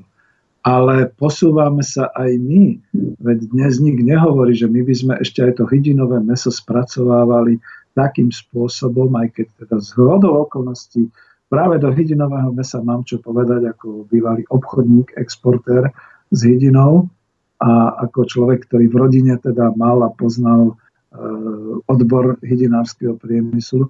Dnes už vtedy sa používali tie tzv. krajovaky, čiže naozaj vákuové balenia. Už vtedy sa používali koncom tých 80. rokov eh, všelijaké, tie, všelijaké to drezurovanie tzv. Eh, tej chladenej mrazenej hydiny, aby to vyzeralo pekne, okrúhlo, aby to nebolo krvavé a tak ďalej. A technologicky sa spracovávalo všetko a na vysokej poviem dokonca častokrát dnes, presne z hľadiska hygieny a z hľadiska ako toho dopovania tých zvierat, možno ako e, e, o, oveľa kvalitnejším spôsobom, ako dnes sa to robí. A teraz ide iba o tie inovácie. No dobre, tak dneska majú radi ľudia povedzme nejaké tie grilovacie zmesia, grilované časti a podobne, no tak by sa to robilo takým spôsobom. Možno by k tomu bola trošku iná obalová technika, možno by to bolo iné značenie, e, Samozrejme, dneska sa veľa hovorí o marketingu, o tom dizajne, tak malo by to skutočne tie ľúbivé a príjemné farby a obrázky a všetky takéto veci. Ale tá podstata, to, že to kurča bolo vychované že to kurča bolo niekde teda a vychované, áno, tak sa to hovorí v poľnohospodárstve, a že potom bolo vlastne vyrastené do tej jatočnej kvality, že to bolo jatočne spracované a každý kus mesa bol zužitkovaný a je to kvalitné a je to potvrdené. To by zostávalo, nech by tam bolo čokoľvek, nech by to bolo s akýmikoľvek pozlátkami, to poprvé. A po druhé, my sa nehambíme za to, čo bolo za socializmu, aké boli výroby a výrobky. Veď v tom čase, v tom dobovom čase, to bolo rovnako. My sme boli, povedzme, 3, 2-3 roky dozadu. Ale aj u toho ťažkého strojárstva, aj u tej elektrotechniky, dokonca aj u potravín a spotrebného priemyslu, e, tí ľudia u nás v tých výrobno-hospodárskych jednotkách naozaj neboli sprostí. Ja neviem, čo si stále niektorí myslia, hlavne tak antikomunisticky. Veď tí ľudia skutočne študovali, pozerali, zisťovali. Častokrát to bolo naozaj na hranici, povedzme, až takej tej osobnej bezpečnosti, pretože naozaj e, bola tu tá studená vojna, to spôsobovalo aj tie embarga, aj tie našej kontroly z našej strany a podobne. Ale tí ľudia si nosili domov tie nápady, tí, tí ľudia prichádzali na tie isté inovácie ako tam na západe a možno, že len kvôli tomu, že si to museli zaplánovať a museli si na to nájsť financie a urobiť tú bilanciu, vždy to o rok, o dva ponúkli do toho trhu, do toho maloobchodného aj veľkoobchodného trhu, aký teda v Československu bol a ruku na srdce, skutočne to bola kvalita, ktorú dneska ani len už nedosahujeme v mnohých oblastiach. A prečo to spomínam a tým končím aj k tomu mailu, ktorý ma podráždil. A asi ten svoj mail budem musieť skryť, aby mi také veci nechodili, ale je to v poriadku. E, že e, tu ide v tejto chvíli o samotnú podstatu produkcie. Pretože keď vyrábame, toto treba povedať a nie je to žiadna teória, keď vyrábame, v tej chvíli máme moc a máme e, kontrolu nad tým, čo teda spotrebovávame a keď to vyrábajú naši ľudia, tak sú aj zamestnaní, majú príjem a ten príjem môžu potom znova vrácať do ekonomiky. Dneska na tej, nechcel som sa až tak ku tej konferencii vrátiť, ale na tej konferencii z, z, z, jedna zaujímavá myšlienka padla, ktorú teda musím skúsiť sformulovať presne to bolo povedané, že slovenská ekonomika je momentálne napriek tomu, tej tvorbe HDP a napriek teda tomu rastu, ktorý nám môžu závidieť pomaly v Európe, veľmi slabunká, pretože e, úroveň príjmov na Slovensku je taká veľmi slabunká. My sme po roku 2009, jak nastúpilo euro, si mysleli, že veľmi rýchle dotiahneme sa mzdovo na tú úroveň európsku a opak je pravdou skoro by som už povedal, že klesáme, aj keď nám to kdejaký ten makroekonomický a finančný expert bude vyvrácať, že v tých percentuálnych hľadiskách je to určite lepšie a bla bla a bla bla. Skutočnosť je ale taká, pretože to tam zaznelo, že z hľadiska príjmu sme už dneska na tom na Slovensku tak zle, že v tejto chvíli pomaly sa nemôže štát a vláda spoliehať na to, čo robia Spojené štáty, to znamená, že sa spoliehajú na tzv. spotrebu domácnosti. Spotreba domácnosti je mikroekonomická, mikroekonomické kritérium, ktoré ale znamená presne to, že budeme rozprašovať peniaze, ľudia budú tie peniaze investovať do svojej spotreby a takto sa rozkrúti ekonomika. No na Slovensku ťažko, pán Kňažko. Naozaj ťažko, pretože momentálne je tá situácia taká. Čiže až keď za, nezainvestujeme, to je, to je blbé slovo, až keď zorganizujeme vlastnú výrobu, až keď zamestnáme v tej vlastnej výrobe našich vlastných ľudí a budú tam aj nezamestnaní, aj zamestnaní, aj experti, aj dôchodcovia, aj mládež, proste všetci sa začnú nejak takto e, spoločne vo výrobe správať tak, aby e, naozaj tú výrobu posilnili až potom môžu začať rásť príjmy a potom sa rozhýbe aj tá spotreba domácností. Peter, že vstúpim ti do toho, môžem? Áno, môžeš. Mám tu e-mail, poteším ťa trošku. Aj keď, no, aj keď neviem, či obsahovo, áno. Laco píše, pekný deň. Ten pán pekne popísal, ako fungoval za socializmu NH Komplex. Mohol by v stručnosti tento pán Vanka povedať, akým činom by sa k tomuto modelu hospodárstva mali napríklad e, na Slovensku ľudia vrátiť, ak socializmus sme zavrhli, tu beží tvrdý kapitalizmus, ktorému národohospodársky komplex v každej krajine je ukradnutý. Budem veľmi stručný a vecný, lebo ja som už nad tým rozmýšľal a ďakujem za, zase za takýto mail, čo ma potešilo. Za prvé, zabudnúť na zahraničných investorov a investovať do našich výrobcov a do našej produkcie. To je ten najväčší hriech, čo momentálne e, vláda sociálnej demokracie pácha, pretože nikto jej to nekáže a robia to dobrovoľne a samostatne. Za druhé, máme strašné množstvo peňazí, ktoré plinie z eurofondov a vlastne sa tým samozrejme saturujú všelijaké tie projekty rozvojové a podobne. Ale zase nikto nám nekáže, aby sme rozvíjali tie projekty, ktoré chce Brusel a ktoré chce Európska únia. My si môžeme sami vytvoriť naše vlastné projekty a to presne na tú časť, nechcem povedať len výroby, ale aj na tú časť pokrytia, eh, aby sme mali pokryté tie komplexné odvetvia v národnom hospodárstve, aby sme toto rozvíjali. A my pritom míňame strašne veľké peniaze z európskych fondov. Ja prepašte, že to poviem tak nahrubo, na hlúposti.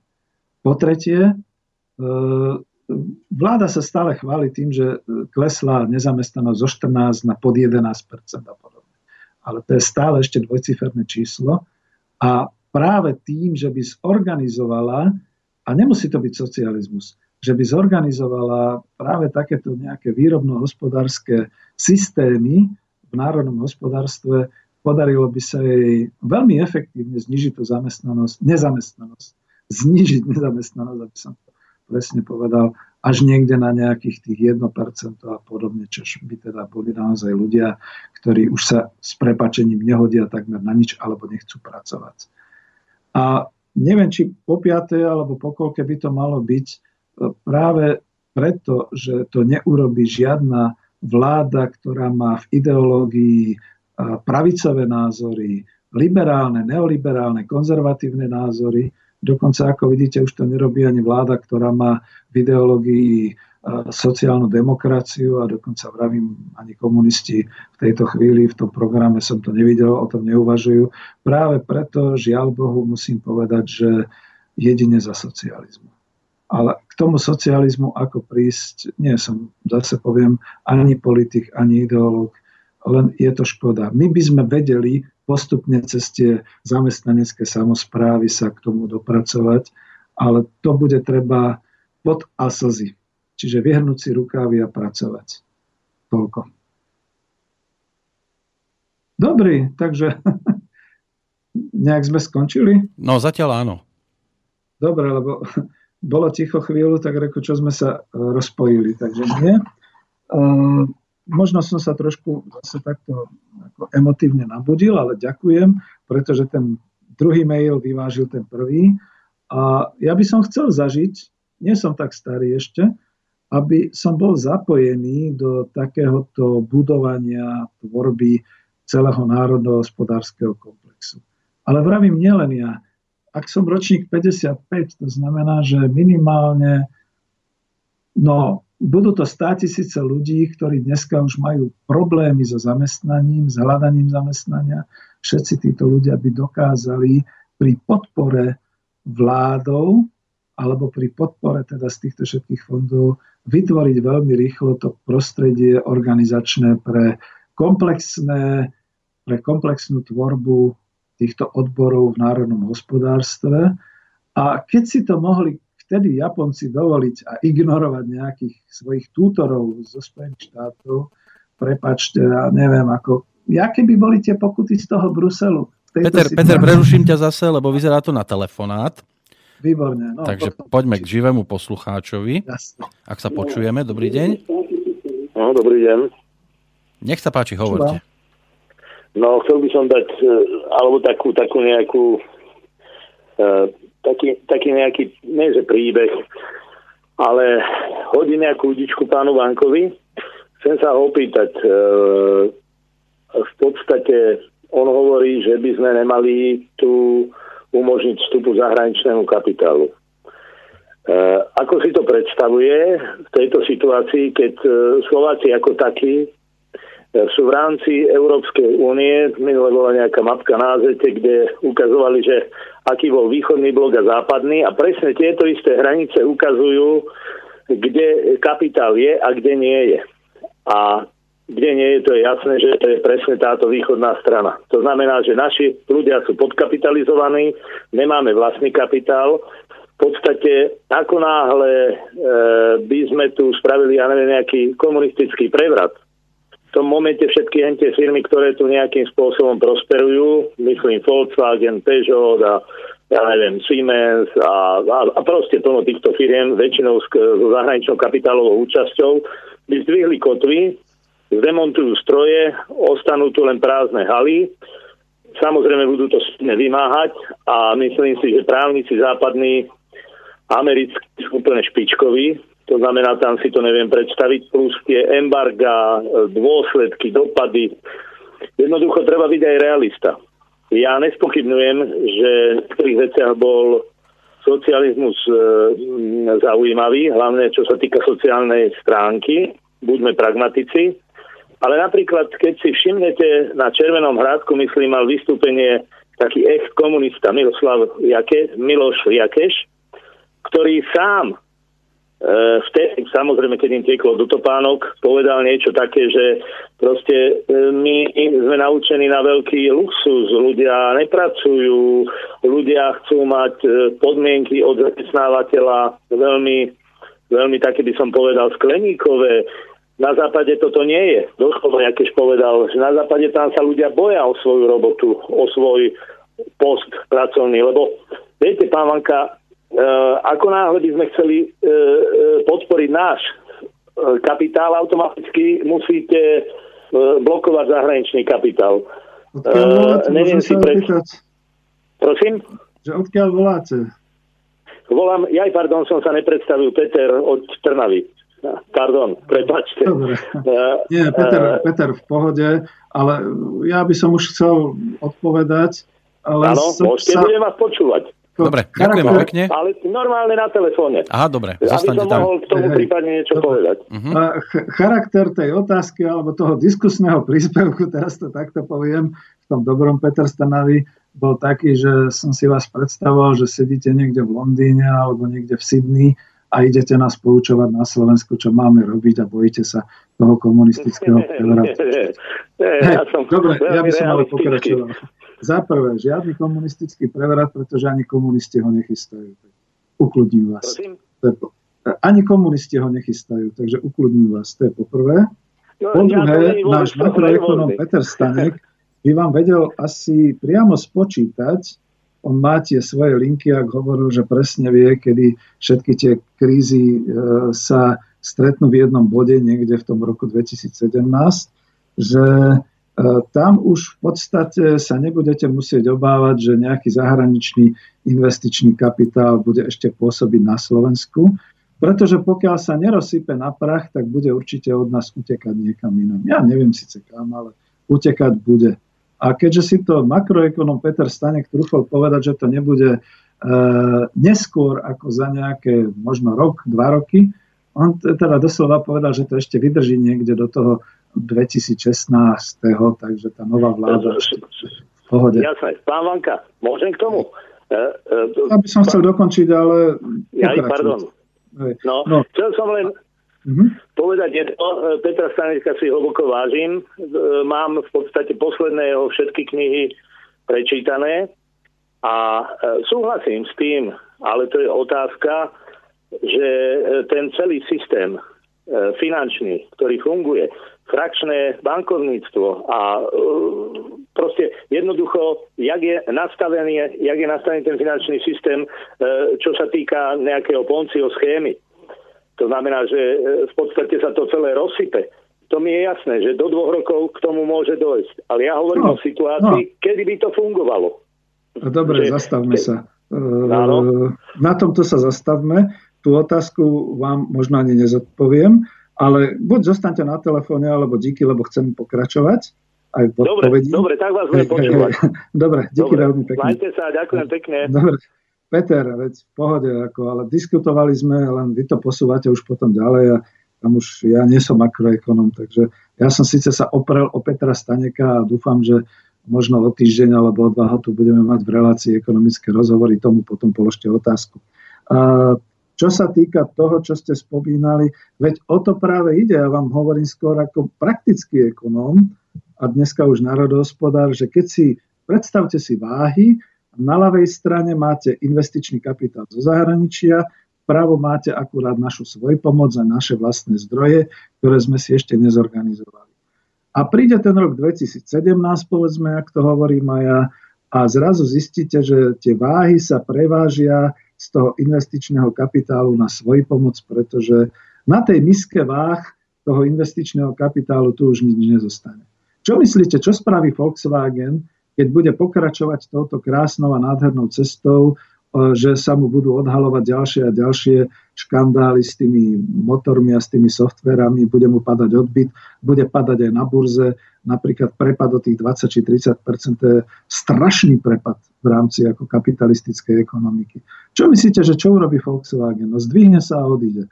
My tu ešte máme šťastie, že sme tak lacná pracovná sila a že cez tie agentúry dočasného zamestnania tak zdierajú našich robotníkov a našich pracovníkov, že nikde inde na svete by to už nemohli.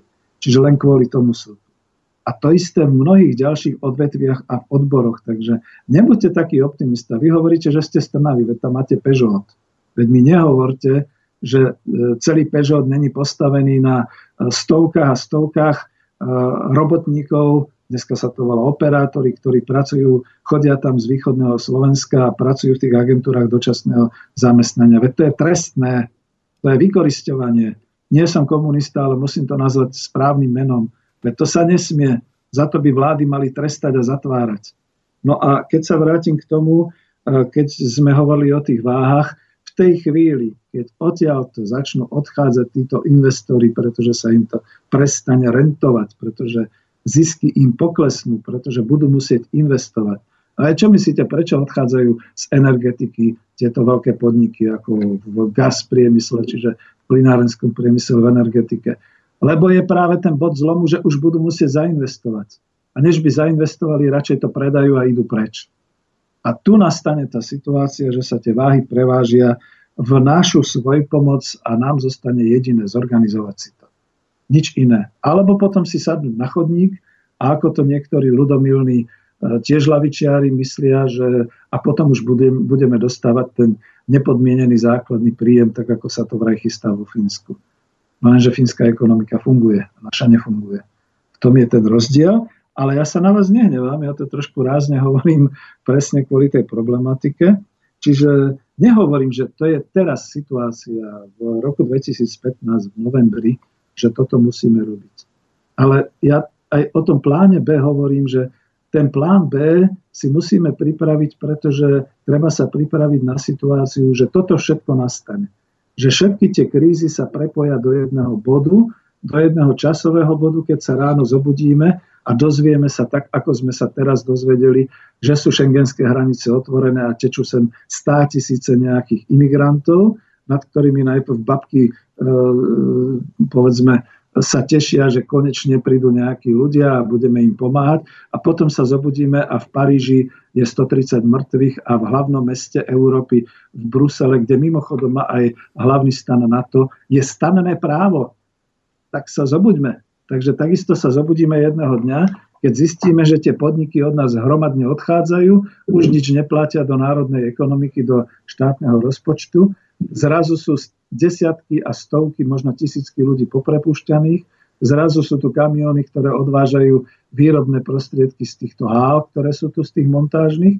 A zrazu sa premiér bude musieť jedného rána ako priznať e, obyvateľstvu, máme prázdnu kasu. A čo vtedy môžu urobiť? No presne, použiť ten plán B, začať robiť to národné hospodárstvo. Ale ja by som bol radšej, aby sme už teraz v roku 2015 uvažovali o tom, ako e, tú výrobu začať organizovať, ako vytvárať tie zamestnanecké samozprávy, tie družstva, aby začali už pomaly fungovať, kašľať na nejaké voľby pitomé. Tie len zaťažujú.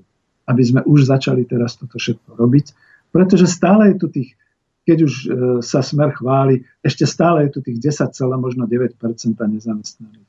A ja medzi nich patrím. To sú stovky, to sú tisícky nielen ľudí, ktorí ako nevedia pracovať, ale aj vysoko vážení odborníci, ktorí už si nevedia nájsť tú prácu, pretože už ich nikto nepotrebuje z hľadiska toho zahraničného investičného kapitálu, ale oni sú veľmi potrební pre nás, ako pre národnú ekonomiku. A posledná vec, ako vidíte, ja hovorím rázne, ale chválim vás za to, že ste mi dali dobre podnety ale jedno, čo trošku vytknem, Peter, že nevykopávajte z hrobu mŕtvoly. Nič zlom, ale hovoríte tu o nejakom Jakešovi a o nejakých takýchto ľuďoch. Ako, dobre, to je minulosť. Kam sa chceme ešte vrátiť? Peter, môžeme ešte telefón? Môžeme telefón? To, je blbosť, to nechceme. Počúvam. No, mohli sme mať telefon, len poslucháč už e, spadol z. Vystrašil som ho, no ja som taký rázny. Možno, že aj tým, e, čo mi nejak dvakrát nepasuje, že my máme šťastie, že máme lacnú pracovnú silu. Neviem, či to je niečo, čo možno spájať so slovom šťastie. Je tu ešte reakcia od Laca, ktorý píše, ako ďakuje za odpoveď. 5 bodov bolo zaujímavých. No sám ste povedali, že je to ťažko realizovateľné. Skúste osloviť svojim návrhom súčasnú ľavicovú vládu pána Fica a potom nás informujte, ako ste pochodili. Ja si skôr myslím, že ľahšie by bolo vrátiť sa k socializmu, zreformovanému, ale k socializmu. Díky veľmi pekne. Na to poviem kľudne, že ja som predsa tú vládu oslovil ešte než sa stala vládou v roku 2012 a 4 roky nič. A dneska som bol s štátnym tajomníkom Ministerstva práce, sociálnych vecí a rodiny na tej medzinárodnej konferencii s Braňom Ondrušom a uvidíme. Ale e, za prvé, nie som na žiadnej kandidátke, za druhé, bol by som rád plateným odborníkom v nejakom tom sfére. Skôr ako dodáš, predsa len toho sa. poslucháča by sme mohli mať na linke. Super, počúvam. Tak nech sa páči. Áno, dobrý, tu je znovu Peter Strnavy. Peter, počúvam. Nechcem byť, nechcem byť otravný, pán Vanka, ale ja to, čo ste povedal, so všetkým súhlasím. A e, vy ste tak reagovali, ako keby sme boli e, ľudia, ktorí máme rozdielne názory. Ja mm. poznám termín, te, terminus technicus vykoristovanie a tvrdím, že napríklad tie agentúry dočasného zamestnávania sú vykoristovateľské. Dokonca e, si myslím, že e, tento systém, e, ktorý mám teraz, e, e, ako som to povedal, proste sa starám o onkopacienta a chodím po všetkých možných nemocniciach, mám pacienta v štvrtom štádiu a môžem vám yes. povedať, že keď vidím to, čo sa deje, to, aké sú nemožnosti, nie možnosti liečenia, ako vyzerajú tieto zariadenia, uvedomujem si, že e, toto určite sme nechceli a preto to sme určite neštrngali s tými kľúčami v 89. ale idem k veci. Tým chcem povedať len jedno, len som sa pýtal, že jakým spôsobom si predstavujete, ako by sa tu mal vybudovať, e, povedzme, priemysel. Lebo tu treba vybudovať priemysel, tu treba získať banky naspäť, čo bola najväčšia hlúposť. Teraz dokonca nejaká rakúska analytička povedala, že to bola najväčšia chyba východoeurópskych krajín, že sa zbavili vlastného kapitálu, to znamená vlastných bank. To znamená, ja sa chcem opýtať, že jak, jak asi by sme to mali naštartovať, lebo ja to vidím tak, že nemáme nič. Máme v 89. kričali máme holé ruce, ja hovorím máme holé rice, nie ruce. To znamená, že, že e, ja nevidím východisko. E, možno, možno by to bolo východisko v tom, ale to tiež nevidím rúžovo. Viete, ono, na jednej strane veľa ľudí povie, keby padlo USA, ale to po USA stiahne aj nás, pretože bohužiaľ sme zviazaní s ním. To znamená, že, že e, tu sme e, tak zaciklovaní, že ja nevidím v tejto situácii východiska z hľadiska naštartovania sa ekonomicky, pretože my nemáme nerastné súroviny, jak majú Saudi. My máme možno ESET, pár nejakých malých firiem, ktoré ale Slovensko nezachránia, lebo to je strašne málo. Takže som sa chcel opýtať na to, že kde vy vidíte, ako naštartovať ekonomiku bez toho, aby tu bol ten zahraničný kapitál, bez toho, aby sme museli byť na niekom závislí. Budem počúvať a ďakujem za odpoveď. Peter, ďakujem, veď ja som to nemyslel osobne. E, trošku to moje ráznejšie vystupovanie je dané naozaj tým, že človek do toho občas skladá emócie. A už dneska som bol emotívne naladený na tej konferencii, takže ako to už, to už len dobublávam. A e, ďakujem za tú otázku. Sú tu dve veci. Prvá vec je, že e, ako vybudovať vlastne celý ten národohospodársky systém a komplex e, ako blbá odpoveď, že no tak to už bude naozaj musieť prísť nejaká politická zmena, pretože už aj sám si uvedomujem, že ja tu môžem propagovať a my tu môžeme v podstate začať tvoriť tie zamestnanecké samozprávy. Preto to hovoríme, že družstva, pretože to je jediný možný spôsob v rámci obchodného zákonníka, ktorý to teraz dovoluje v rámci tohto kapitálového systému a právneho systému. Čiže to by bolo v poriadku, ale neviem zatiaľ a nevedia ani ľudia z Národnej banky Slovenska, ktorí sa tým zaoberajú, ovplyvniť to ten prechod na to verejné bankovníctvo. A je to dosť zložitá otázka. Mimochodom aj kvôli tomu, že my sme e, v eurozóne, to znamená, že to euro je momentálne spoločné pre všetky krajiny a tá centrálna Európska banka nás môže stíhať tak, ako by to robila naša banka, keby tu bola nejaká nebankovka a podobne. To je prvá záležitosť. A druhá záležitosť samozrejme, to je to, čo som hovoril, že kým nie sú kým nie je aspoň jedna jediná takáto zamestnanecká samozpráva, my na Slovensku nemáme nič. Dnes na tej konferencii som sa dozvedel minimálne o dvoch prípadoch, ktoré chcem na budúce rozobrať, už dneska nie, že máme tu nakročené naozaj na to, aby to bola zamestnanecká samozpráva, ale ospravedlňujem sa Lubošovi Blahovi, že beriem trošku z jeho problematiky tej ekonomickej demokracie a družstevníctva.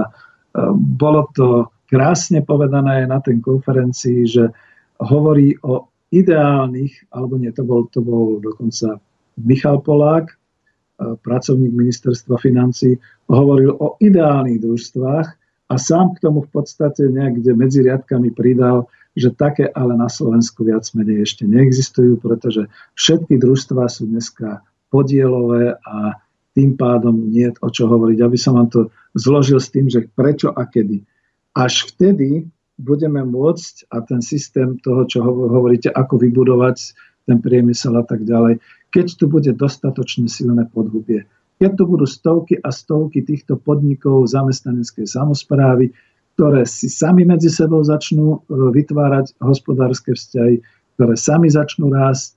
A verte mi, že potom na to naskočí aj vláda, aj štát, aj keby to nebola socialistická vláda, aj keby to nebol práve ten štát, ktorý by sme označovali ako nejaký ideologický lavicový alebo podobne, pretože by museli z dola to ide a zatiaľ v tejto chvíli, keď tu máme strašné množstvo tých zahraničných investorov a všetkých tých podnikateľských iniciatív, tak sa nečudujme, že to jednoducho nejde a ľudia na to nemajú e, nielenže vôľu, naozaj na to nemajú silu, aby s tým nejako pohli. To treba trošku aj politicky. Ale nahrali ste mi a ja ešte nepustím ani Petra Kuslovu. Rád by som to marketingovo zneužil, pretože predstavte si, čo sa stalo. Ja to najprv odcitujem. Peter Dinuš, e, pracovník Ústavu politických vied SAV, môj recenzent do mojej knihy mi napísal na obálku knihy Ekonom P. Zajac Vanka predkladá touto knihou inšpiráciu pre prax v podobe podniku zamestnaneckej samozprávy fungujúceho na princípoch ekonomickej demokracie. Teraz tvrdí, že teraz tu vládne drsný podnikový systém, to som hovoril ja, a uvedomujúci to, rozhodujúca skutočnosť je, že akýkoľvek prechod e, z tohto stavu na druhý je podmienený za prvé zmenou vlastníctva, za druhé zmenou prerozdeľovania hospodárskeho výsledku a tým pádom po tretie zmenou, ktorá súvisí s konfliktov zamestnávateľov a zamestnancov v súčasnosti. Prináša argumenty v prospech zamestnaneckej samozprávy s cieľom vytvoriť univerzálny model fungujúcej zamestnaneckej samozprávy. To sú tie tri body, keď chcete tú odpoveď na vašu otázku, ako. To znamená zmeniť vlastníctvo, zmeniť rozdeľovanie hospodárskeho výsledku a zmena, ktorá bude súvisieť s tvrdým, doslova by som povedal až triedným bojom zamestnávateľov a zamestnancov. A kto na to bude mať silu, to už skutočne je len politická záležitosť. Alebo ten národ, ktorý jednoducho sa vzodmie tak ako v 89. alebo v tom 68. bude v uliciach a bude požadovať tieto veci. Veď o to ide. A aby som to teda dokončil, je to z knihy, ktorá práve vychádza vo vydavateľstve Iris. Ja sa potom s chlapcami aj zo Slobodného vysielača dohodnem. E, volá sa táto moja kniha KOP, Industria podnik fungujúci na princípe zamestnaneckej samozprávy. Dodal som tam nejaké nové predslovy a podobne, čiže je to alebo plán B pre Slovensko. Práve vychádza, práve mám čerstvý výtlačok z tlače a to je presne, trošku som si urobil také marketingové okienko to je to, kde dávam odpoveď, ako vytvárať aspoň tie zamestnanecké samozprávy tým spôsobom, že potom už keď sa toho ujme politická sila, tak to potom už pôjde. Zatiaľ to nepôjde. Bodka. No, chceš nejaký e-mail?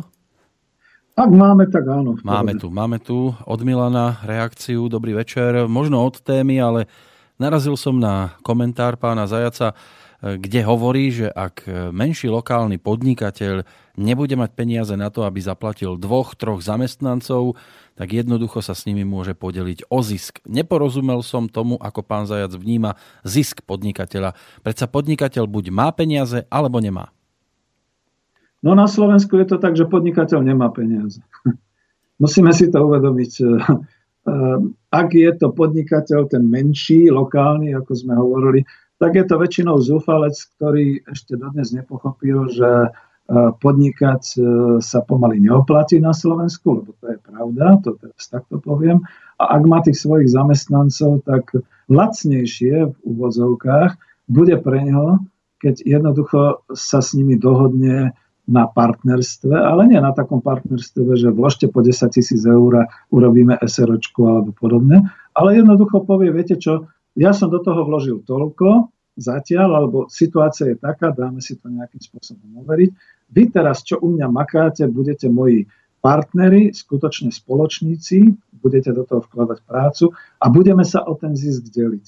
Lebo čo je zisk? Zisk je hospodársky výsledok, ktorý sa vytvára odpočítaním nákladov z tých príjmov, ktoré teda ako tá firma vyrobí a po odpočítaní všetkých tých daňových a odvodových povinností. A to, čo zostane, ak sú v takom malom, tak to si potom môžu rozdeľovať alebo môžu si plánovať, že mám takú malú prevádzku, že potrebujem k tomu kúpiť nejakú novú brúsičku alebo niečo podobné, tak sa musíme my 3, 4, 5 až 50 dohodnúť, že toto je naša investícia, ideme do toho spoločne, ale odpustíme si na 5 mesiacov nejaké zvýšené výplaty alebo dokonca si znižíme ako tie výplaty a môžeme do toho ísť. To môže byť aj dneska. Jediné, čo by som odporúčal v tej chvíli, byť k sebe úprimný a povedať si, chcem to takto, budem ochotný akceptovať hlasy tých mojich dvoch pracovníkov, že niečo treba zlepšiť alebo že to nie je takto. A budem ochotný akceptovať to, že keď sme, teraz to poviem škaredo, traja a oni dvaja ma prehlasujú, že ja to budem akceptovať aspoň do ďalšej schôdzi, kým nezistím, že ma teda blbo prehlasovali alebo podobne. O tom to je. Neviem, či som odpovedal, ale snažil som sa byť poctivý aj k sebe, keď už som teda niečo také tvrdil. Ešte je tu reakcia od Vladimíra. Dobrý večer. Povedali ste, aby už organizovali plán B. Máte nejaký nápad alebo aká inštitúcia by to mala organizovať ten plán B? No, to je to, čo sa momentálne tak trošku vyvíja, že ja som tak e, tajne dúfal, že sa tá lavica na Slovensku zjednotí do nejakého spoločného frontu a vytvorí sa nejaký počet možno aj nezávislých politických expertov, ktorí vytvoria nejaké centrum a toto centrum to začne robiť. Nič také sa nevytvára, takže to zostáva na dvoch podobách. Jedna podoba je, už tu mám takých mladších e, spolupracovníkov, dobrovoľníkov, ktorí teda spolu so mnou rozmýšľajú o tých zamestnaneckých samozprávach, že vytvoríme nejaké centrum ako občianske združenie a budeme postupne naberať ďalších ľudí. To by som bol asi najradšej. A na to teda mám, kľudne poviem, že na to teda máme nejaké tie organizačné schopnosti a, a nejaké tie kapacity. Alebo druhá možnosť, napríklad dneska ma prekvapil pán inžinier Pekník z, pardon, z Ústavu politických vied v Slovenskej akadémii vied, kde teda dal tú vetu. Však dajte nám materiály, my to spoločne spracujeme a predložíme vláde a vláda s tým niečo urobí. Keby to nebolo tak tragické, že toto mohli robiť už 4 roky, tak by to bolo vieryhodné. Ale ja už ani tomu neverím. Jediné, čoho sa obávam, pardon, už sa musím napiť, jediné, čoho sa obávam je, že znova to bude zneužité v predvolebnom boji a zrazu v tom marci vystupí každá tá strana, ktorá sa uchádza o tých 150 kresiel v parlamente s nejakým svojim plánom B a na Slovensku budeme poznať plán B taký, plán B onaký, plán B hen taký, plán B onaký. A pritom taký Imrich Karvaš a Peter Zaďko, ktorí pripravovali ekonomicky a dokonca aj logisticky tú hospodárskú a finančnú stránku Slovenského národného povstania. To robili utajene, priamo pod lampou fašistického režimu, ktorý tu bol a úspešne. Takže odpovedal som vám možno hneď troma variantami, dokonca štyrmi. Oficiálna politika, druhá varianta je víťazná politická strana, ktorá už ale teda asi nebude tá lavicová, tretia varianta občanské združenie, štvrtá varianta utajiť to. Čiže keď o nás nebudete počuť a už budeme ticho, tak budeme pracovať na pláne B. Všetko. No všetko je to zatiaľ aj z reakcií. Aha, dobre tak sa ešte trošku vrátim k Petrovi Strnavi a možno ešte k tomu, čo sme spomínali o tých výrobnohospodárskych jednotkách a o tom, že odkiaľ financovať. Peter, ja chápem, naozaj dneska momentálne v tom kapitalizme je jediná možná cesta tá charita a všetky takéto veci, ale zase budem propagovať skoro až tú socialistickú ekonomiku, Úplne sa zabudlo a myslím, že ani na školách sa nevyučuje taký fenomén, ktorý sa nazýval spoločenská spotreba. Ja som to do tej svojej knihy dal, dokonca paragrafové znenie, ako to bolo s tou spoločenskou spotrebou za socializmu, lebo ani na internete to moc nenájdete, ani to nehľadajte, nikto to nemá, keď sa o tom zmienuje, ale všetci, ktorí pracovali v družstvách, si pamätajú, že družstvá boli tak bohaté, že si mohli dovoliť kultúrne domy, mohli si dovoliť autobus a cestovať nielen po Československu, ale aj do spriateľených krajín, mohli si budovať športoviská, mohli si robiť všelijaké krúžky z väzarmu a podobne a dokonca mohli posielať svojich ľudí na liečenie a do zotavovní. To všetko bolo hradené z tzv. spoločenskej spotreby bolo to oparagrafované podľa zákona, finančnou správou e, v podstate zohľadňované a družstva to mali v tých fondoch sociálnych potrieb. Dneska niečo podobné je, ale ani nechcete vedieť, na čo šli, čo to používajú. A štátne podniky, vtedy národné podniky, potom štátne podniky, e, spoločenskú spotrebu mali zadefinovanú ako odvod fondov pre vlastné kolektívy a pre ľudí okolo, alebo teda pre komunálnu sféru, kde sa z toho financovali vzdelávacie procesy, športové aktivity, kultúrne aktivity, liečebné zariadenia, lekári, pohotovostné služby, na čokoľvek, na čo si pomyslíte. A presne tam bola tá kritika v roku 1990, ktorú som dodnes nepochopil a vyčítam ju všetkým tým po prevratovým, nie po prevratovým, ale prevratovým ekonomom v čítane Valtra Komárka, ktorý povedal, že tu máme byzantskú ekonomiku a v čítane Klausa a všetkých pitomcov, teraz škaredo poviem, už som rozčulený, pretože oni tvrdili, že my máme neefektívnu ekonomiku. Pardon, vážení, my sme mali tú ekonomiku pre ľudí, nie pre kapitál.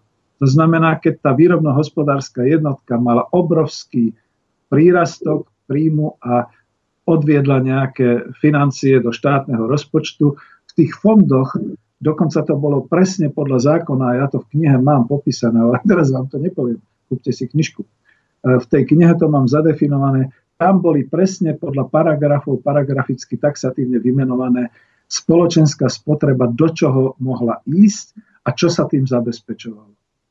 A vaši rodičia, ja a mnohí ďalší ľudia ťažili z toho, že si zakladali všelijaké tie zväzárm, že si zakladali všelijaké tie krúžky, že sa e, vybudovávali tie zdravotnícke zariadenia, tisíc, tisíc všelijakých vecí, z ktorých žila spoločnosť. Po roku 90 zrazu prišlo obdobie, že už tí privatizéri postupne odkrajovali tieto zariadenia spoločenskej spotreby ako neefektívne, pretože kto by chcel mať zotavovňu ROH, keď my chceme hlavne prosperovať na trhu, a mať zisky, takže to odkrajovali, usekávali, dávali to v podstate do predaja a všetky podobné veci. A dnes sme v situácii opačnej, to je to, čo aj Peter hovoril, aj ďalší ľudia. Dneska v podstate vlastníci a aj tí zahraniční žijú z toho, že majú základný nejaký proste kmeňových zamestnancov, základný kapitál a všetko ostatné majú v prenájme. Majú v prenajme pozemky, častokrát majú dokonca aj budovy v prenajme, lebo však sú v tých všetkých našich v tých technických a technologických parkoch za každou dedinou, majú v prenajme zamestnancov cez tie vykoristovateľské agentúry dočasného zamestnania, majú v prenajme technológie, ako jedna zaujímavá skutočnosť, za tým končím, lebo už bude za chvíľu aj 8, keď príde exekútorský úrad do firmy a chce exekuovať nejakú firmu, zistí, že nemá čo, pretože všetko tam bolo v prenajme, tí prenajímatelia si všetko stiahnu naspäť a zostanú holé steny a prázdne miestnosti, pretože ľudia sú prepustení, prenajatý majetok je vrátený a firma potom sa už len smeje, že nemá nič. Za to boli ináč zavedené podľa mňa aj tie daňové licencie, pretože aj štát si uvedomil, že keď takáto firma skrachuje, už z nej nemá čo vyťahnuť. Tak si proste dáva tú licenciu. To je samotná podstata vlastne tej daňovej licencii. A ja sa vrátim k tomu, pozrite si, aký rozdiel je, keď boli tie výrobno-hospodárske jednotky za socializmu, čo všetko platili pre ľudí a pre spoločnosť. Pozrite si, čo dneska tu majú zahraniční investori a čo im vlastne patrí a ako je to. No, som sa roz... Áno, áno, Peter, ja ťa teraz musím zastaviť, ešte tu mám tri maily, tak poďme ale naozaj v skratke reagovať, lebo máme posledné no, dve minúty. Takže Laco ešte tu má dva dodatky. Poprvé, takmer všetci tí, čo privatizovali, nevytvorili žiaden podnikateľský subjekt, tí peniaze majú. Po druhé, pri súčasne nastavenom podnikateľskom prostredí asi podnikateľské samozprávy nebudú schopné prežiť. To sú jeho poznatky a ešte dodatok, prosím, nadiktujte názov vašej čerstvej publikácie a vydavateľstvo rád sa s jej obsahom zoznámim a vyhodnotím si váš zámer, o ktorom rozprávate. Skúsme ale naozaj v skratke. Expresne. Je to vydavateľstvo Iris, a kniha sa volá Coop Industria, podnik fungujúci na princípe zamestnaneckej samozprávy a autor je Peter Zajac Vanka. Všetko. Rastio, áno, Rastio sa pýta, ako to vyzerá s reláciou s pánom Stanekom. Bude. Bude z Bratislavy, čiže keď bude štúdio v pohode, tak bude aj pán Stanek v pohode. Vieš aj zhruba tak asi nejaký približný dátum, nemusíš presne, ale Tuši mi prislúbil, aký je to streda, tak 9. 12. De- decembra, áno. No a Janka ešte dodáva otázku. Dobrý večer. Čo si pán Vanka myslí o výroku, že najlepší počet spoločníkov v podniku je nepárny a traja sú už veľa? Nie, ja to myslím ešte ináč. Ak teda kapitalistický podnik, tak najlepší počet je jeden a to je prípad Andreja Babiša. Bodka. Dobre, Peter, môžeš si urobiť záver a rozlúčiť sa. Veľmi pekne ďakujem za plodnú diskusiu a vravím, že dneska som bol trošku možno emočne rozhádzaný, ale to som už asi vždy, za to nemôžem byť politikom a budem sa snažiť byť dobrým ekonómom, takže dovidenia v 16. Ďakujem veľmi pekne. A do počutia. Ďakujem, Peter. Táto relácia bola vyrobená vďaka vašim dobrovoľným príspevkom. Ďakujeme za vašu podporu.